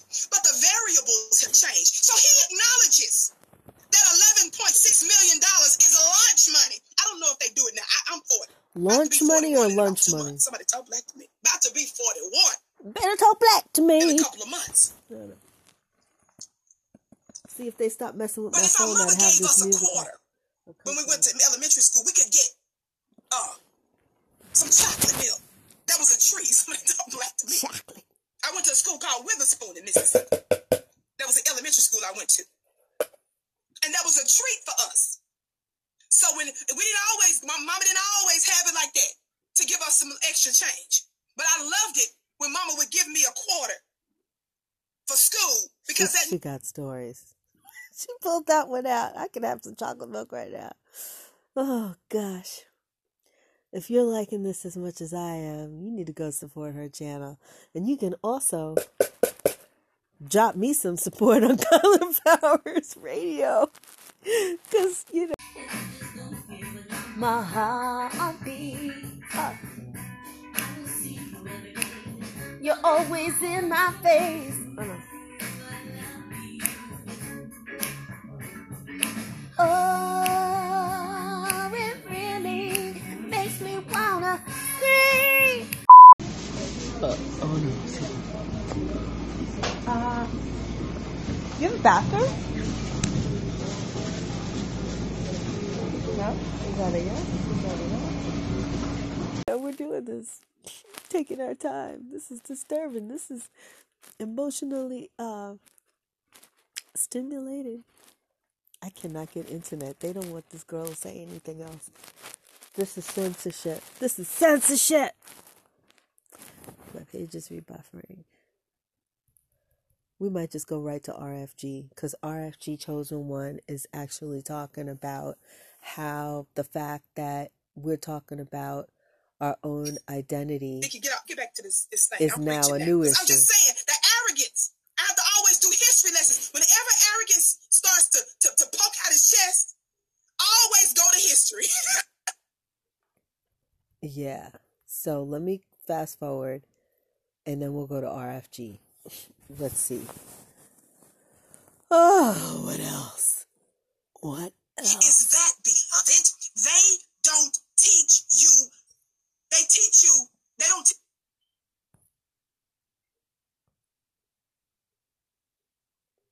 Oh, wait. Let's go to this Byron Allen visits the Breakfast Club. How did I miss that? When did that happen? Okay, anyway, I missed it. Um, yeah, a couple. I don't know if I actually put the segment on. I know I taped it. But um, I did cover uh, the Byron A- Allen issue that he's got this lawsuit. I think Tony was alluding to it earlier um, against Comcast. So let's hear him explain it. wanted to come to you, have a brief discussion about what I've been seeing. Um, I'm gonna let people start falling in. It's gonna be a about a 20 minute. All right, let's go into it. Sorry for the rebuffering. I'm just dealing with crappy internet. Here we go. Byron Allen, the comedian from uh, the 80s. Um, without understanding the pillars of black wealth, that being black business, black economics, uh, black academia. You have to understand these people's narratives, and no one frames black business better than Byron Allen. Not only at the present moment, but possibly in American history. And I kind of, I kind of wanted to to frame Byron first because I don't think that they really ever did justice to it. The reason why is because they let him say it because they don't know. Byron Allen, right now, honestly, may be the wealthiest black man in American history. The reason why I say that is because when we million. talk about like channels and hundred percent ownership, this is rare. T- this is territory black people have never been in. We've been locked out. If you listen to what he said, we have to get our wealth through entertainment. That's not a functional way to get wealth in a society as wealthy and resourceful as America. That's because we were slaves, and then after that, we were locked into Jim Crow. Now, now I'm not talking about you know African uh, leaders and or dictators or rulers in, in in Africa, but in America, Byron Allen may be the wealthiest black man ever, and if he isn't now, he definitely will be soon enough. The Weather Channel today may have a valuation of two billion dollars. and with inputs and investment, could get up to tens of billions of dollars. That's how valuable the Weather Channel is. He said one thing, and, and I don't think that Charlemagne or, or DJ. Envy really understood. Angela Yee, I give her more. I give her more respect. I think she paid him more respect, other than the part about snitching. Um, what you have to understand is he said there's four cable networks: News Corp, CNN, and MSNBC, and the Weather Channel. And the Weather Channel is owned hundred percent by him, hundred percent. And I, I don't think that we understand the the gravity of that moment Did he hire Al Roker? Because that would be, that would be wow. because we're all so self-interested. What do I mean? So you have DJ Envy and Charlemagne on this couch asking this man, who may be the wealthiest black man in the history of the nation, so what's your hookup? So where'd you get the money? DJ Envy, that money in your hands is worthless. You don't have the relationships, the expertise, or the, the grit or know-how to do anything with the connection Byron has. When you interview somebody at that level, you nobody would ask Rupert Murdoch, nobody would ask Bill Gates. So where'd you get the money? Under the pretense that I will copy what you did. Understand that Byron Allen, just as much as he is a creation of his own effort, is a creation of a perfect timing. His mother himself come right after civil rights. They come kind of on the edge or before Reagan starts Why tearing things down. Wait, why don't he run for president So they're right there, well timed. as an independent? Him against Bloomberg. Byron Allen against Bloomberg. Because they both are rich. Oh, yeah, let's do it. to start positioning themselves. Byron Allen is, is, is entrenched in this whole economic like change that we're locked out of. See, that's why reparations and government is so important to open and, and, spread open the opportunities that he had for us. No, they'd probably be not too to be jealous. billionaires, but to be basic components of society and community. I thought it was entirely disrespectful for DJ Envy or Charlemagne. These two people. I know DJ Envy has a college degree. Charlemagne went to night school, and I'm not saying that just that makes it so that you can't replicate him. But your timing, your overall know-how, and your basics it so it's no point in asking on a live interview where did you get your hookup or But you know what? He they were asking they were asking for the audience. There's somebody ignorant in the audience, like, oh yeah, he got that. Where he get that from? So that you know, remember, when you're a host, you, you literally during the context of the interview have to be asking the questions that people in the audience are thinking as the interview is going along. That's what makes you a good host. So I understand what he's saying, but also there's a, probably a lot of ignorant people in their audience that was thinking, well, where the hell did he get the money from? I mean, just trying to be HBCU channel. Real. Get a voice today. It is your obligation to speak for the little black kid on the corner that can't bring this lawsuit. See, it is our obligation to magnify what he is accomplishing with his wealth. That is the goal. You can't have people asking questions that don't understand what the hell they talking about. Let's talk about it.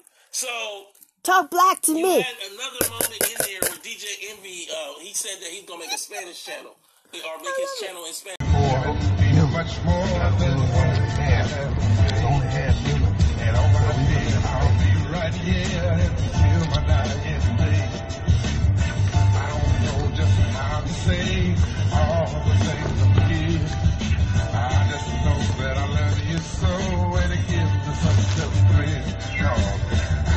Oh, God.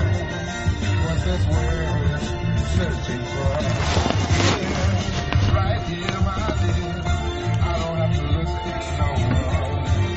And all my days, I won't have that way. But the I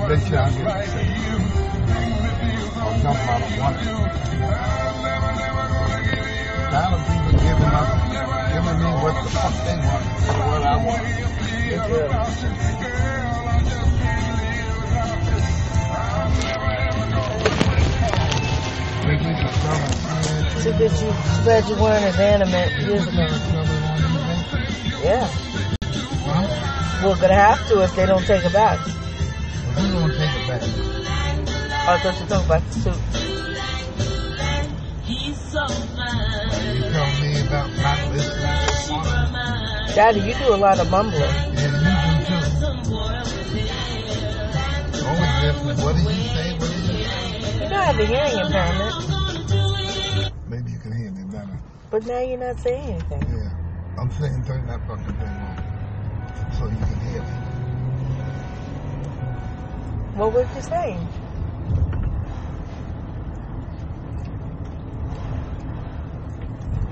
You like it icy? Hell no. They've never had a weather channel in America fully in Spanish. And DJ Envy says to him, well, it better be sexy. Look, when you have a black man, a black man in America, Sexy a black man in America that's suing Comcast, that any word could go wrong, you need to understand this is not a game. Do you understand the implications of saying that that of, of making sexist or misogynistic or racist comments about ownership of a weather channel? I, I, I have no idea why DJ Envy even Wait, he went in. He keeps going on about that.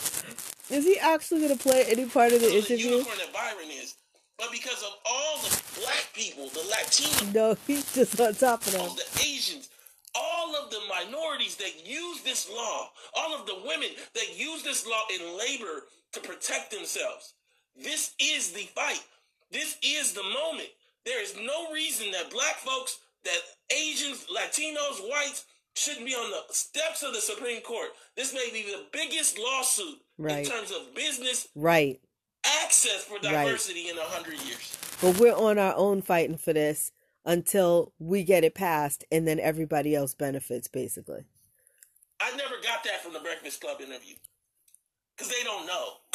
And when you don't know enough about that, you end up just talking about like aspirational dooferism, doofer selfism.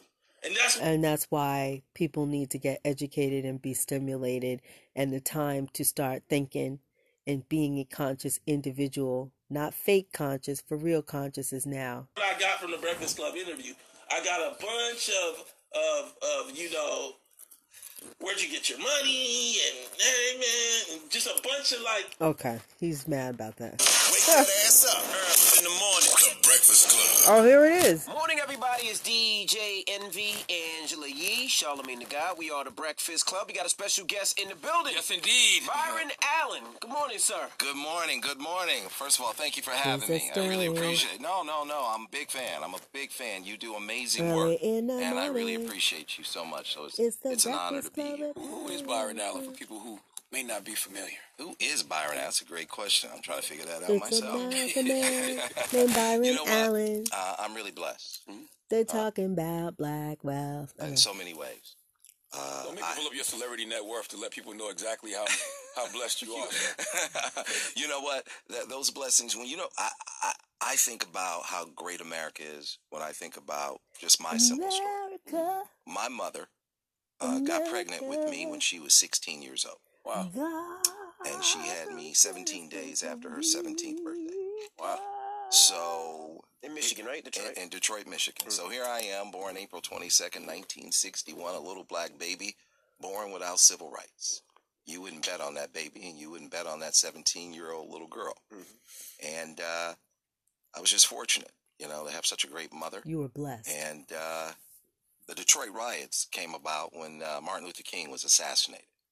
I was uh, seven years old. I was playing in the streets, and I'll never forget the moment they killed him. And my mother and my grandmother, they s- just screamed like I've never seen them scream before.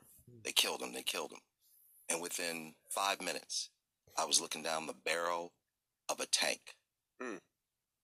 Next thing I know, troops were walking on the lawn, bayonets, dogs, and the military took over our neighborhood. Was that to prevent any riots from happening? That was to stop. That was just to squash the riots 'cause Wow. they knew they were going to kick off. Mm-hmm. Over a hundred watt riots kicked off when they assassinated Martin Luther Y'all King, better listen. and they went in there and they just were in in place and just squashed it. Hmm. And uh, it was basically, if you are on the streets after dark, we're gonna shoot you. We're gonna kill you. Martial and uh, no questions asked. Curfew. Boom. So my mother and I decided to go to L.A. and visit some family in summer of '68, and uh, some friends, and two week vacation, and uh, ended up staying, and slept on a lot of sofas, a lot of floors, and uh, good grace of God, just kind of sofa surf for a while. And my mother, my mother ended up getting into UCLA. Wow. And she went to UCLA and got her master's degree in cinema TV production. Wow. Oh wow. So it's in your blood. Wow. So that was, I mean, I'll be the first to say if the mothers succeed, so will the children. Hey, And if the mothers fail, most likely, so will the children. Mm. So because my mother was at UCLA and getting her master's degree in cinema TV production, uh, she went to NBC and said, "Can I get a job?" And they said no. And uh, her persistence really paid off. She said she asked a very important question. She asked a question that changed our lives. She asked, "Do you have an internship?" And they said, "No." And then she went to the next question. Will you start one with me? Mm. mm. mm. And they said, yes. Oh. Mm-hmm. Game changer. Wow. And my mom ended up being an intern at NBC and then later a tour guide. And then later she went on to become a publicist in the marketing department at NBC. And because she was a tour guide, we could Great kids come from great mothers. Remember that. So when we talk about respecting the black woman, that's where our children are going to go. That's who our young men are going to grow up to be. afford childcare. I would go out to NBC with her and I would sit and wait for her to get off work and I would just watch Johnny Carson do the Tonight Show. Mm-hmm. Wow. And I watch Redd Foxx do Sanford and Son and Flip Wow. Wilson do the Flip Wilson show and mm. Richard Pryor do his specials and Freddie Prinze do Chico and the Man. And then I would go and watch an unknown sportscaster uh, do the local news, Bryant Gumbel. Mm-hmm. And then I watched an unknown weatherman do the weather, Pat Sajak, mm-hmm. before the Today Show and before Wheel of Fortune. And I just went from studio to studio to studio, and I thought, what a wonderful way to go through life, making people laugh, making television, and entertaining the world. And this is what I'm going to do with my life. Mm-hmm. And all of that is because of education. Hmm. My mother getting in there and opening that door, and that's amazing. You know, it changes the par- it just changes the paradigm instantly. I wonder what inspired her to want to to go to school. You know what? she wanted. She always knew education was the way, mm-hmm. and she said, "Let's go." And before that, you know, we were in Detroit, and my my daddy worked at Ford Motor Company a little over thirty years, and my granddaddy worked at Great Lakes Steel a little over thirty years, and these were just you know just unbelievable men. Right? Never called in a day sick ever. Got to work. My granddaddy got to work an hour early every day and taught himself how to read Mm. and drank bad coffee every day and didn't even know it. And these guys were trying to figure out how to put 36 hours in a 24 hour day. And that's what I wanted to do. I wanted to go to the factory with them. And uh, it was just a game changer to see how television was made. So I started doing stand up comedy when I was about 13, 14 years old. That's how I got first introduced to you as a comedian. Yeah. Yeah. Yeah. I started when I was a kid because of watching Redd Foxx and Johnny Carson and all of these comedians. And I said, you know what? I'm going to start doing stand up. And I went to the comedy store and uh, did my routine. And, it, and a guy saw me, a terrific guy named Wayne Klein. He saw me and he said, Who wrote those jokes? I said, I did. He said, I know somebody might be interested in writing with you. I said, All right. Gave him my phone number. And I got a call like a week or two later. And this guy calls me up. He goes, Let me speak to Byron. J.J. Walker. There it is. I go, This is Byron. He goes, he goes, this Byron. I go, yeah. He goes, my man Wayne Klein says you're funny. Mm-hmm. so if my man Wayne Klein says you're funny, you must be funny. And I said, oh, thank you. He goes, you want to come write some jokes with us? I go, all right, let me ask my mom. And he was like, oh, he's got to ask his mom. So I started writing jokes with Jimmy J.J. Walker. I went to his apartment. From I Good was Times. 14 years old. And in his living room, What kind of apartment did he have? Did it look like the Good Times apartment, or was he making money? He was making money. He, he was making. He was. He was hotter than the sun. He was. He was. Uh, you know, on Good Times number one show. He was mm-hmm. lighting it up. And I go into his apartment. Sitting there is David Letterman, who who had just driven out from Indianapolis in a red pickup truck because he didn't mm. think he was going to make it and he wanted to drive home. And Jay Leno, who was sleeping in his car. Mm. And they were getting That's two why he hundred bucks a, cars. a week, and I was I got twenty five dollars. Who would have known that those guys were friends? Would you have ever known that that Letterman and and Jay Leno and J.J. Walker were friends? That's like the coolest story that I never heard. As a comedian or just as an American, you know, I, I, I want to hear about that. What that was like.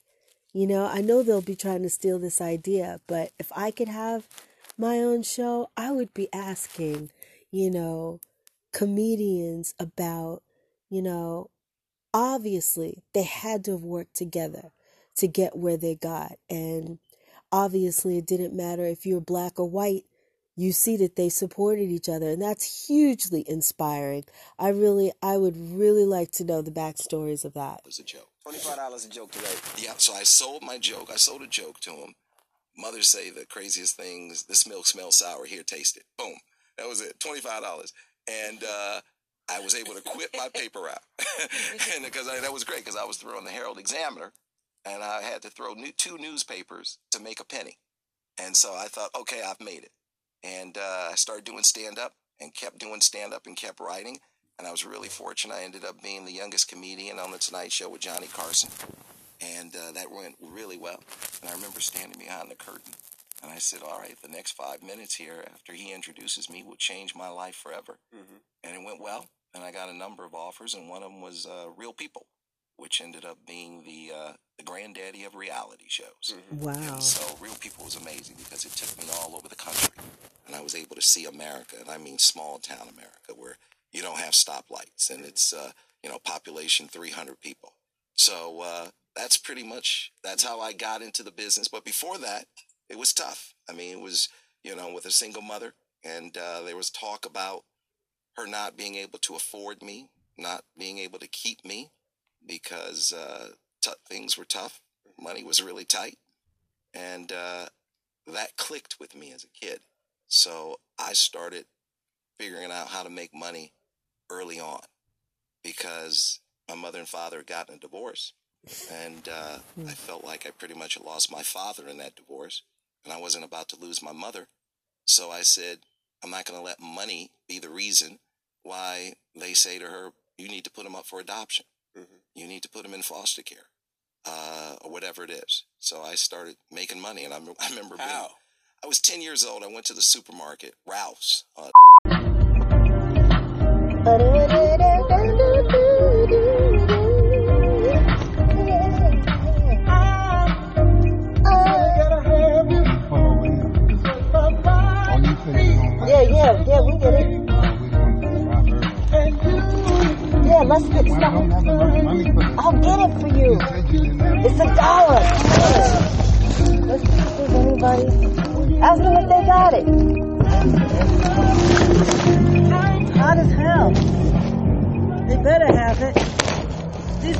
people better have my stuff. Is this your pot? You got icy? Coconut. How are you? He wants your money. Oh, thank you. I got one dollar coconut. Two, two coconuts. Yeah, if you can put a little mango on top of both, that would be good.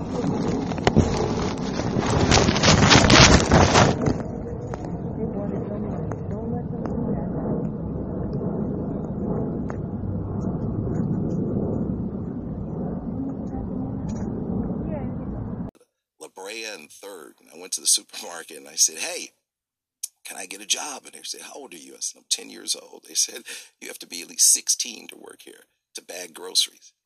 I said, "You have to be 16 to bag gro- groceries." I go, "Well, how old is that guy right there bagging groceries?" They said, "He's 16 years old." I said, "Well, I'm 10 years old and I know not to put eggs." At the bottom of the bag.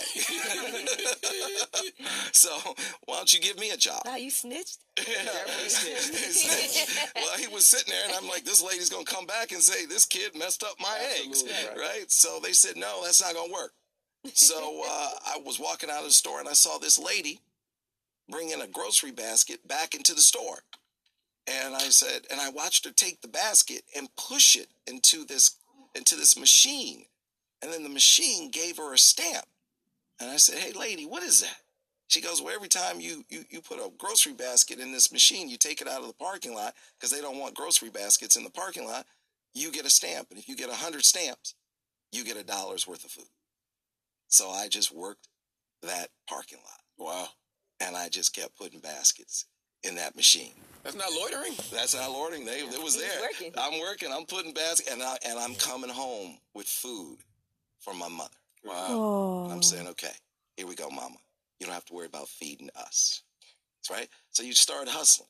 That clicks right there. Like when somebody goes to your core and say, hey, you can't afford to keep your family, which is something that's very real today because we're seeing mothers, single mothers who are struggling. Half the women in this country are living at or below the poverty line. And we're seeing them struggle to try and keep food on the table. He'd be a and the great government's taking them away mm-hmm. Because of Great. that. I've seen that. I've come too close to that. I have tasted that abyss. So, That's you know, what drives people to a life of crime. A lot of brothers in the hood feel like, you know what, I got to go make ends meet. So they start going to do illegal things to put food on the table. yes, position to fail. Mm. Position to fail. Mm, You know, mm. I uh, I wanted to look at uh, Martin Luther King through C- Coretta Scott King's eyes.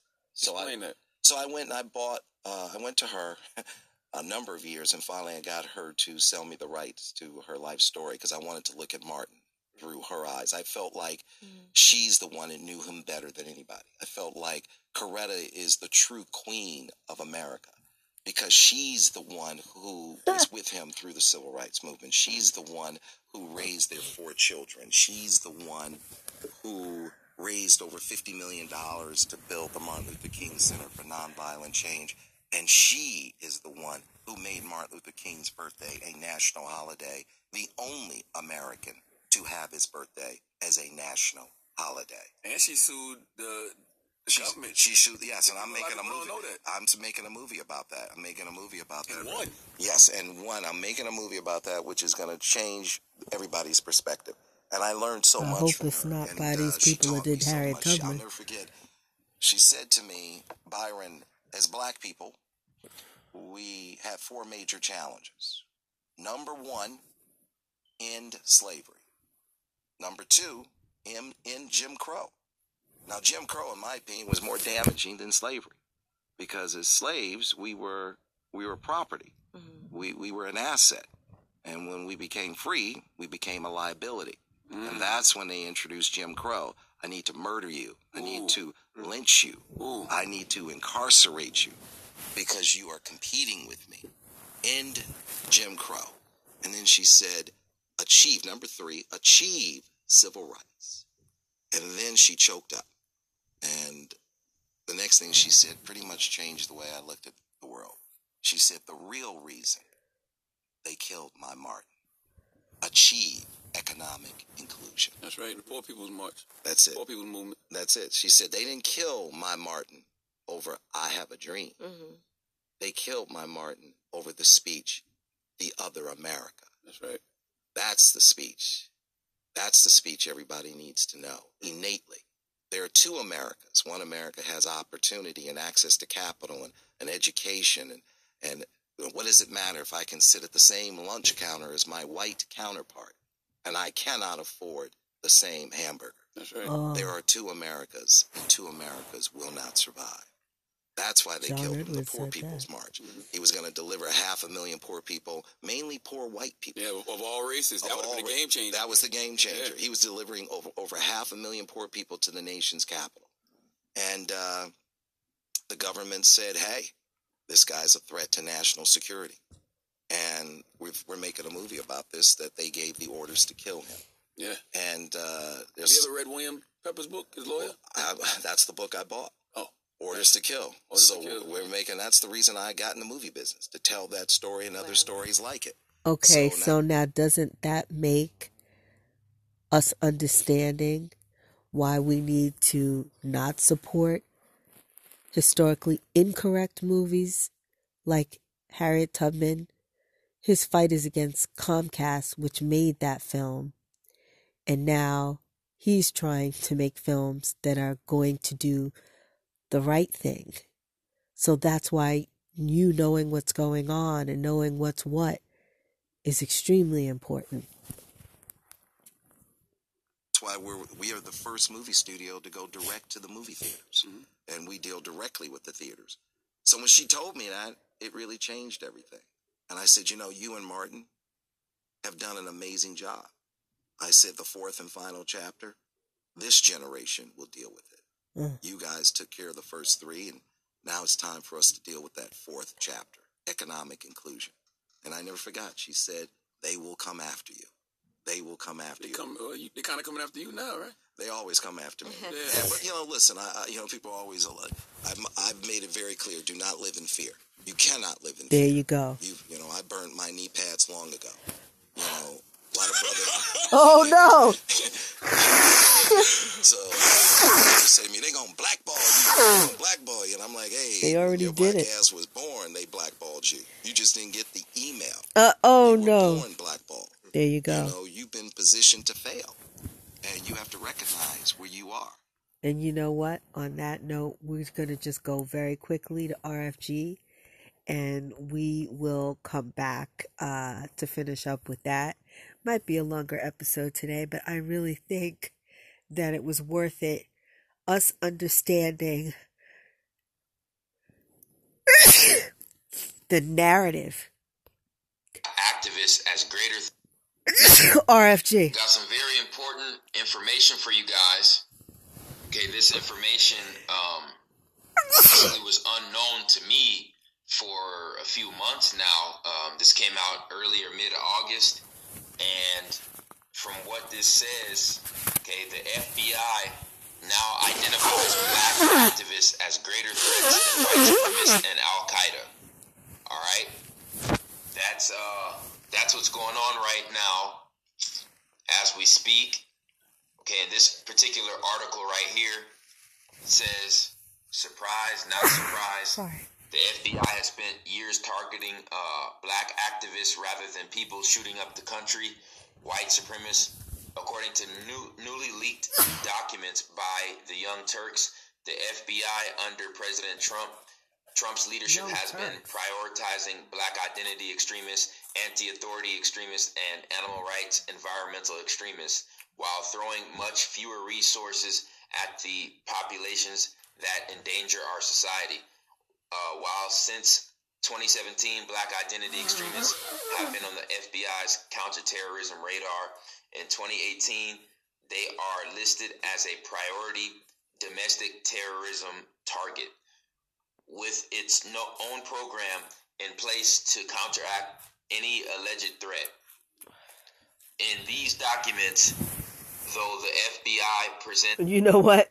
That's for next episode. Let's go back to Byron Allen. That's a sneak peek of the next episode. We're not ready for that. Get the email. Not yet. You were born blackballed. You know, you've been positioned to fail, and you have to recognize where you are. You know, and it took a it took a lot for me to start to see what was going on. Having kids, you know, taking my kids to school, taking my daughter Chloe to school when she was two or three years old. She's in the back seat. My other daughter Olivia, my son Lucas wasn't born at the time, and my daughter Chloe started counting and telling me all the homeless people she was seeing out on the streets. Daddy, I see another homeless person. Daddy, I see another homeless person. Hmm. Daddy, when we gonna stop to help them? How come we're not helping them, Daddy?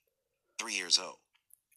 And by the time I got to the next light, I started crying. I started crying because I realized I had turned off my empathy button. Right.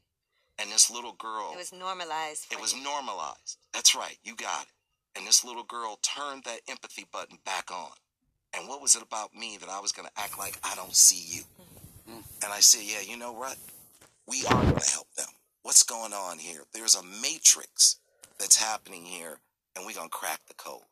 And I couldn't stop thinking about it. And I said, you know what?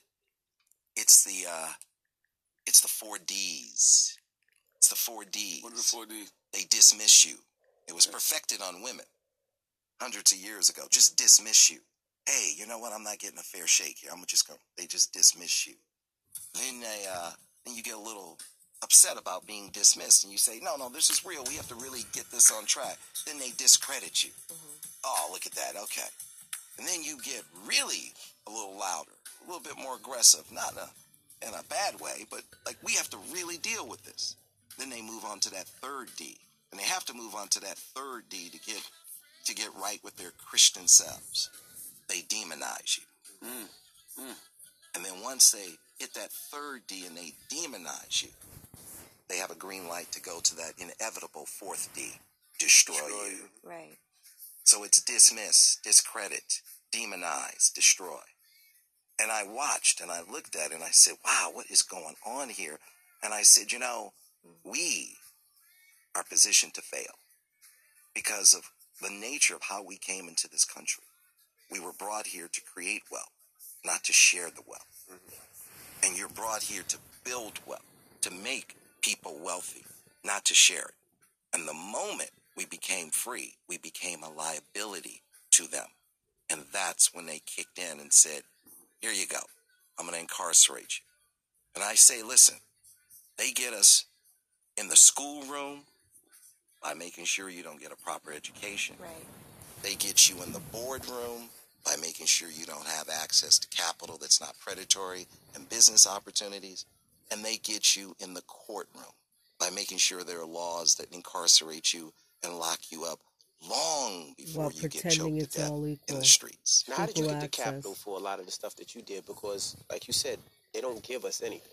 How Yeah. were you able to get that mind frame and have that business mind frame to purchase and do some of the moves that you were able to do? Like how you pivot from artist to executive?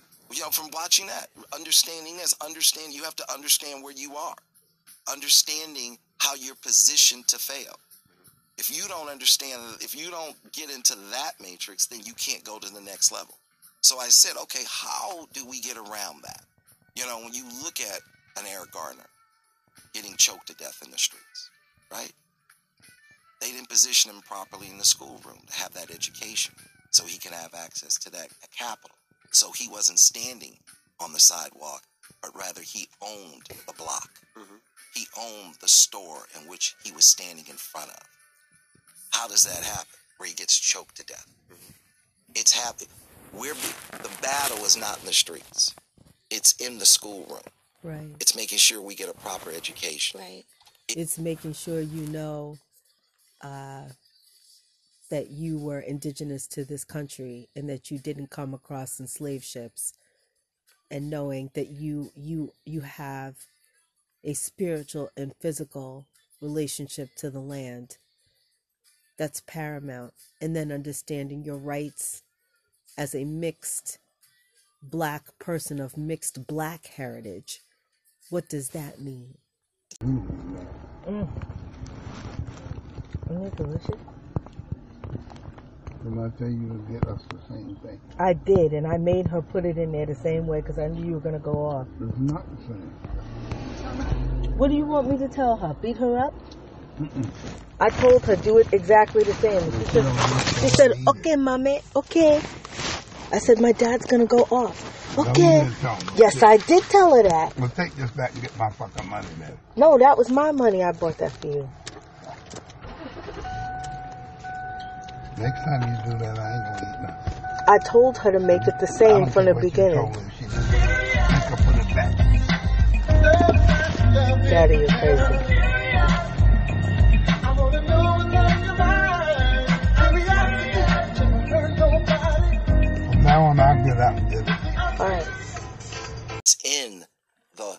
It's in the boardroom, making sure you have access to capital that's not predatory.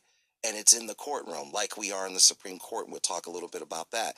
And this was something that, you know, I started supporting Senator Obama mm-hmm. long before Black America or anybody knew his name, right? Because he came to folks who had the capital to support. I was happy to support. And after he became president, I said, I'm not I'm not any different than anybody else. I have an agenda. Mm-hmm. My agenda is that I want for all Americans to have equal access to capital and opportunity, especially African Americans, the furthest left behind. So I said, I have two asks of you.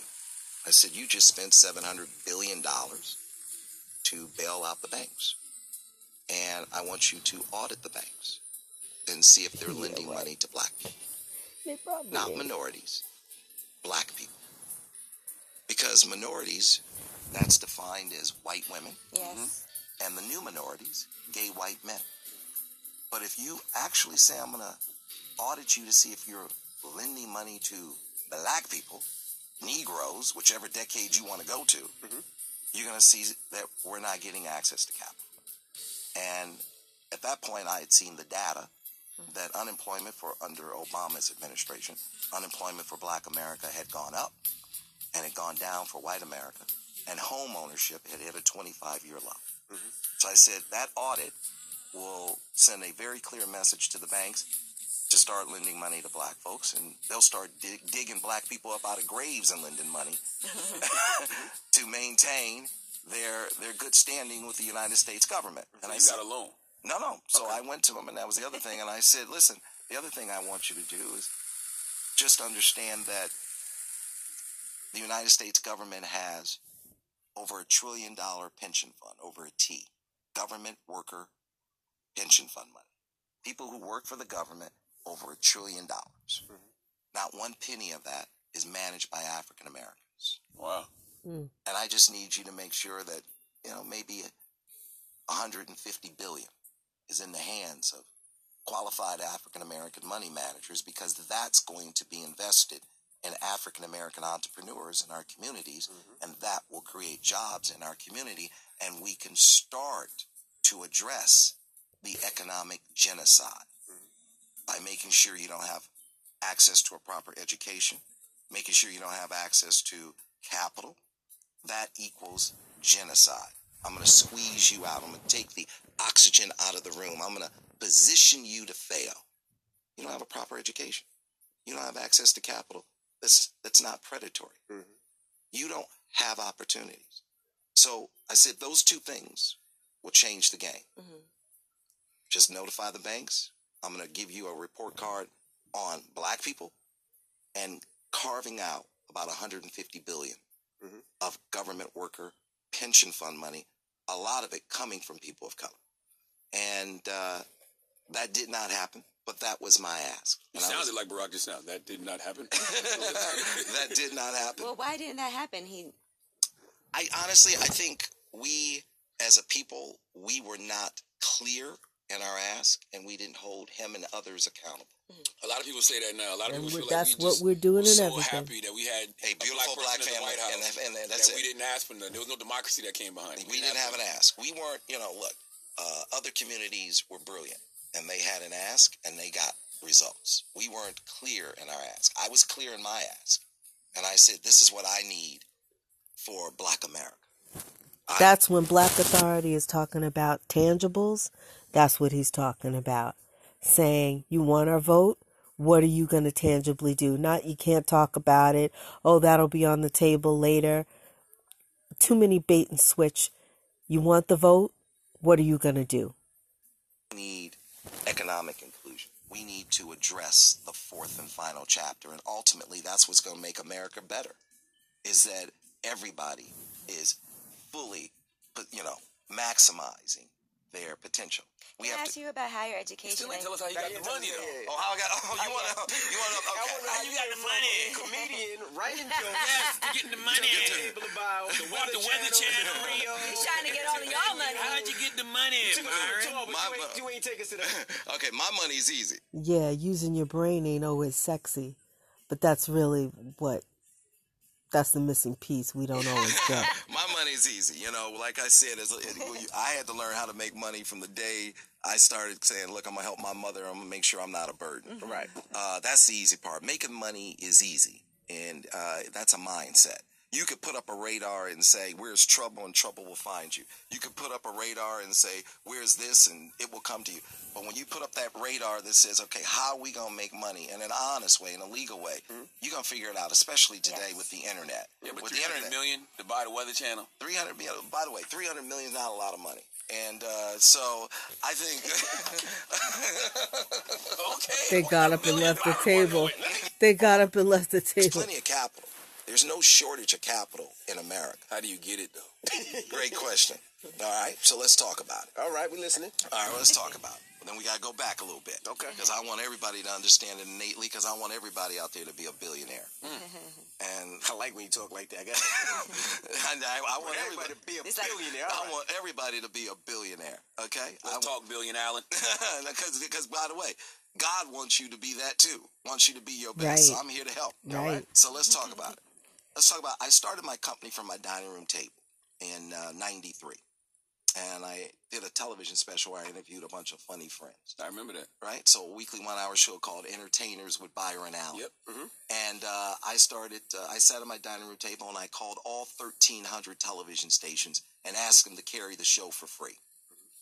And uh, on average, they all told me no about 50 times. And literally, I sat at my dining room table from sunup to sundown and I got about 50,000 no's. Mm-hmm. And after a year of doing that, I was able to squeeze out about 150 yeses. I mm-hmm. got a station, a TV station in every market from New York to Waterloo, Iowa, mm-hmm. right? And so that was my lineup. Now, Tribune had said to me, Byron, if you get 75% of the country, we will sell your commercial time because I said to the TV stations, there's 14 minutes of commercial time. I'll keep seven minutes. You keep seven minutes. I'll sell my seven minutes to national advertisers. You, local TV station, you sell your seven minutes to local advertisers. Right? You sell it to local banks, car dealers, supermarkets.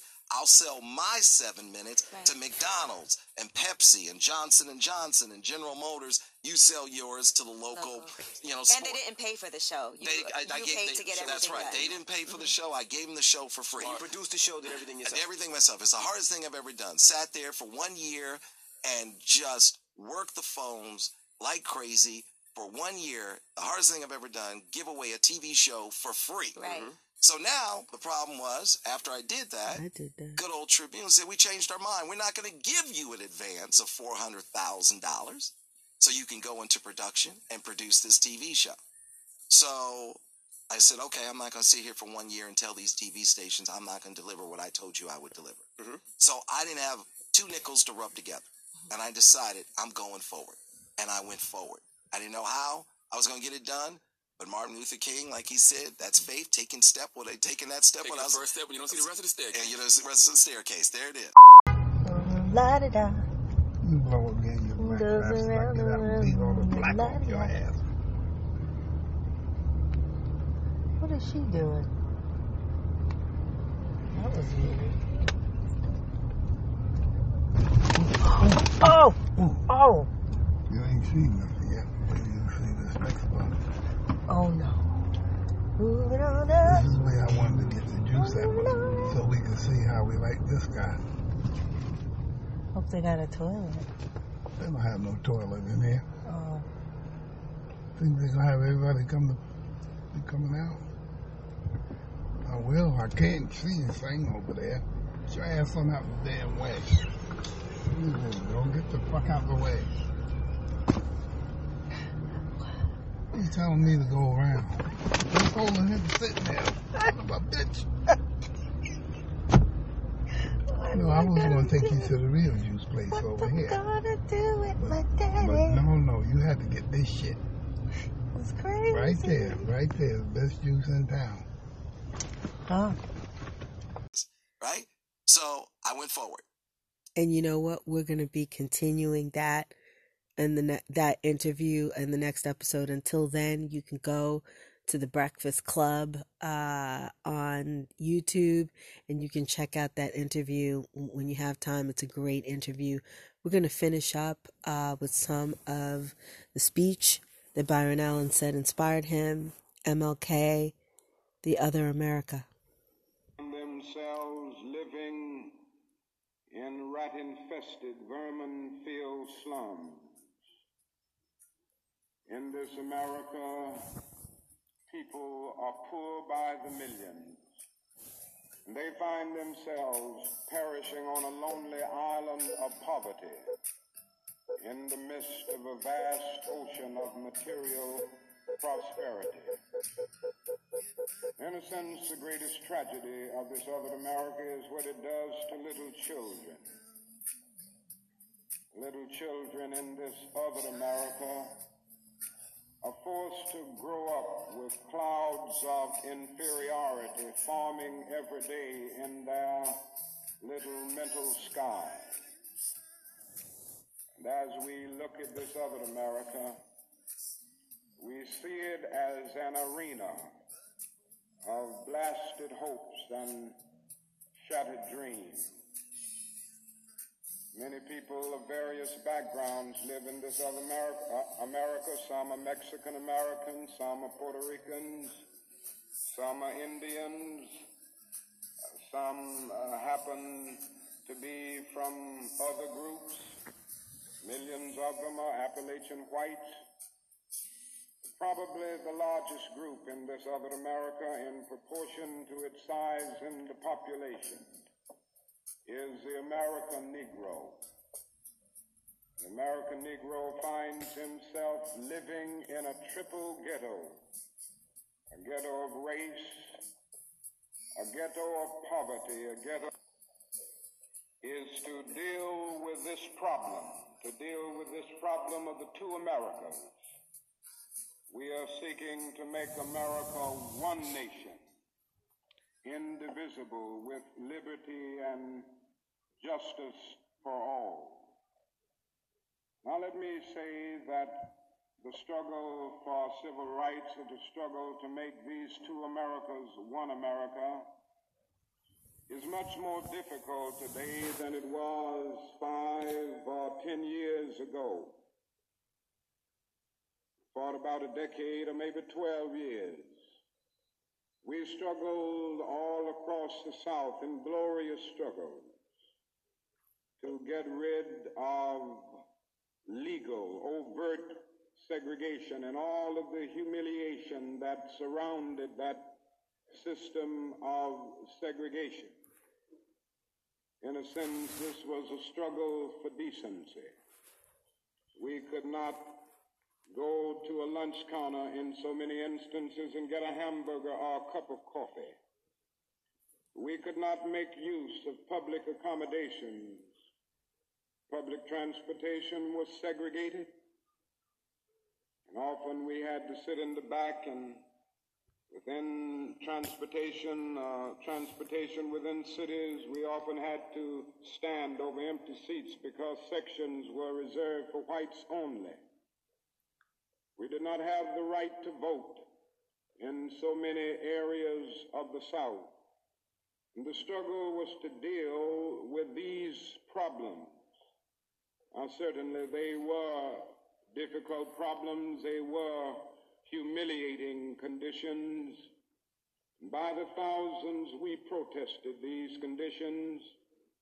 We made it clear that it was ultimately more honorable to accept jail cell experiences than to accept segregation and humiliation by the thousand students and adults decided to sit in at segregated lunch counters to protest conditions there.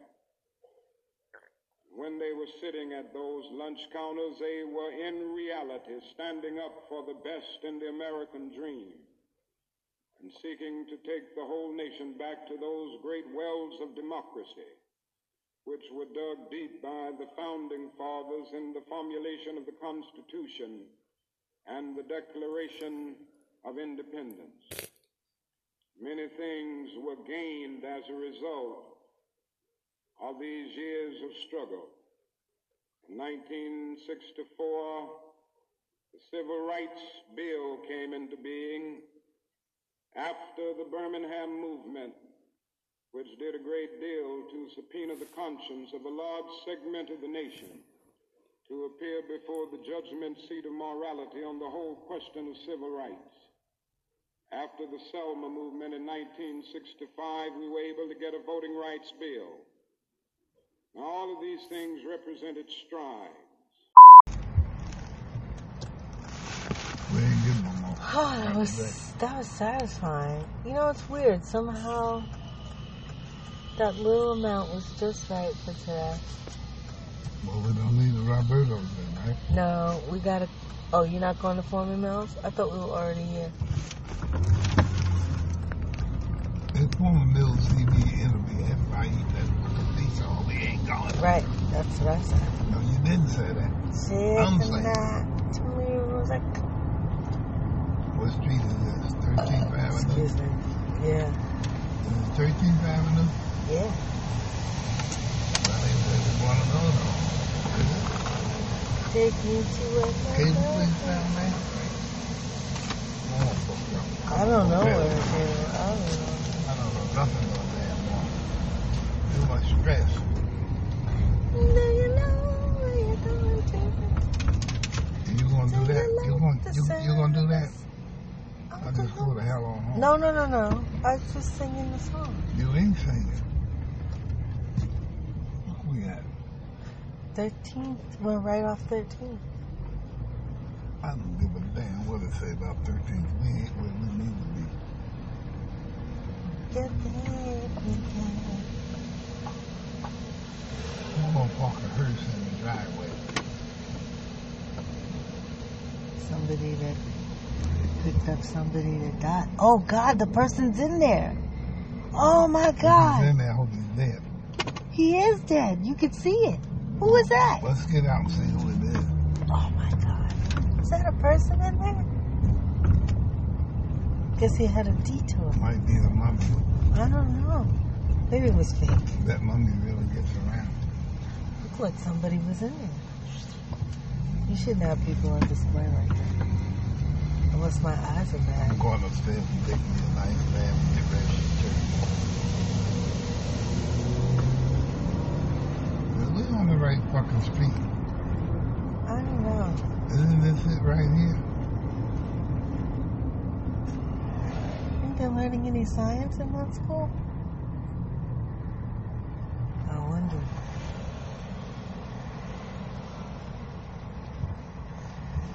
Oh, no wonder it's up there. They gonna let me make a turn. Why You not? love down with that lady. Let me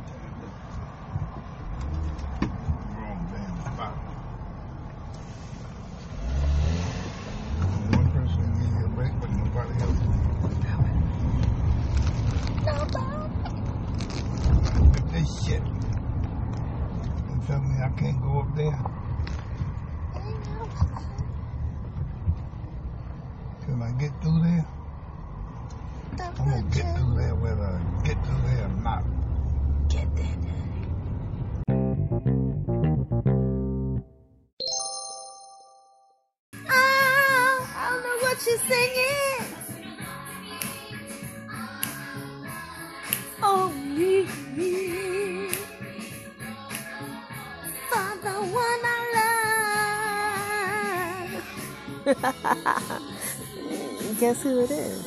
I don't know. Uh oh. Uh oh.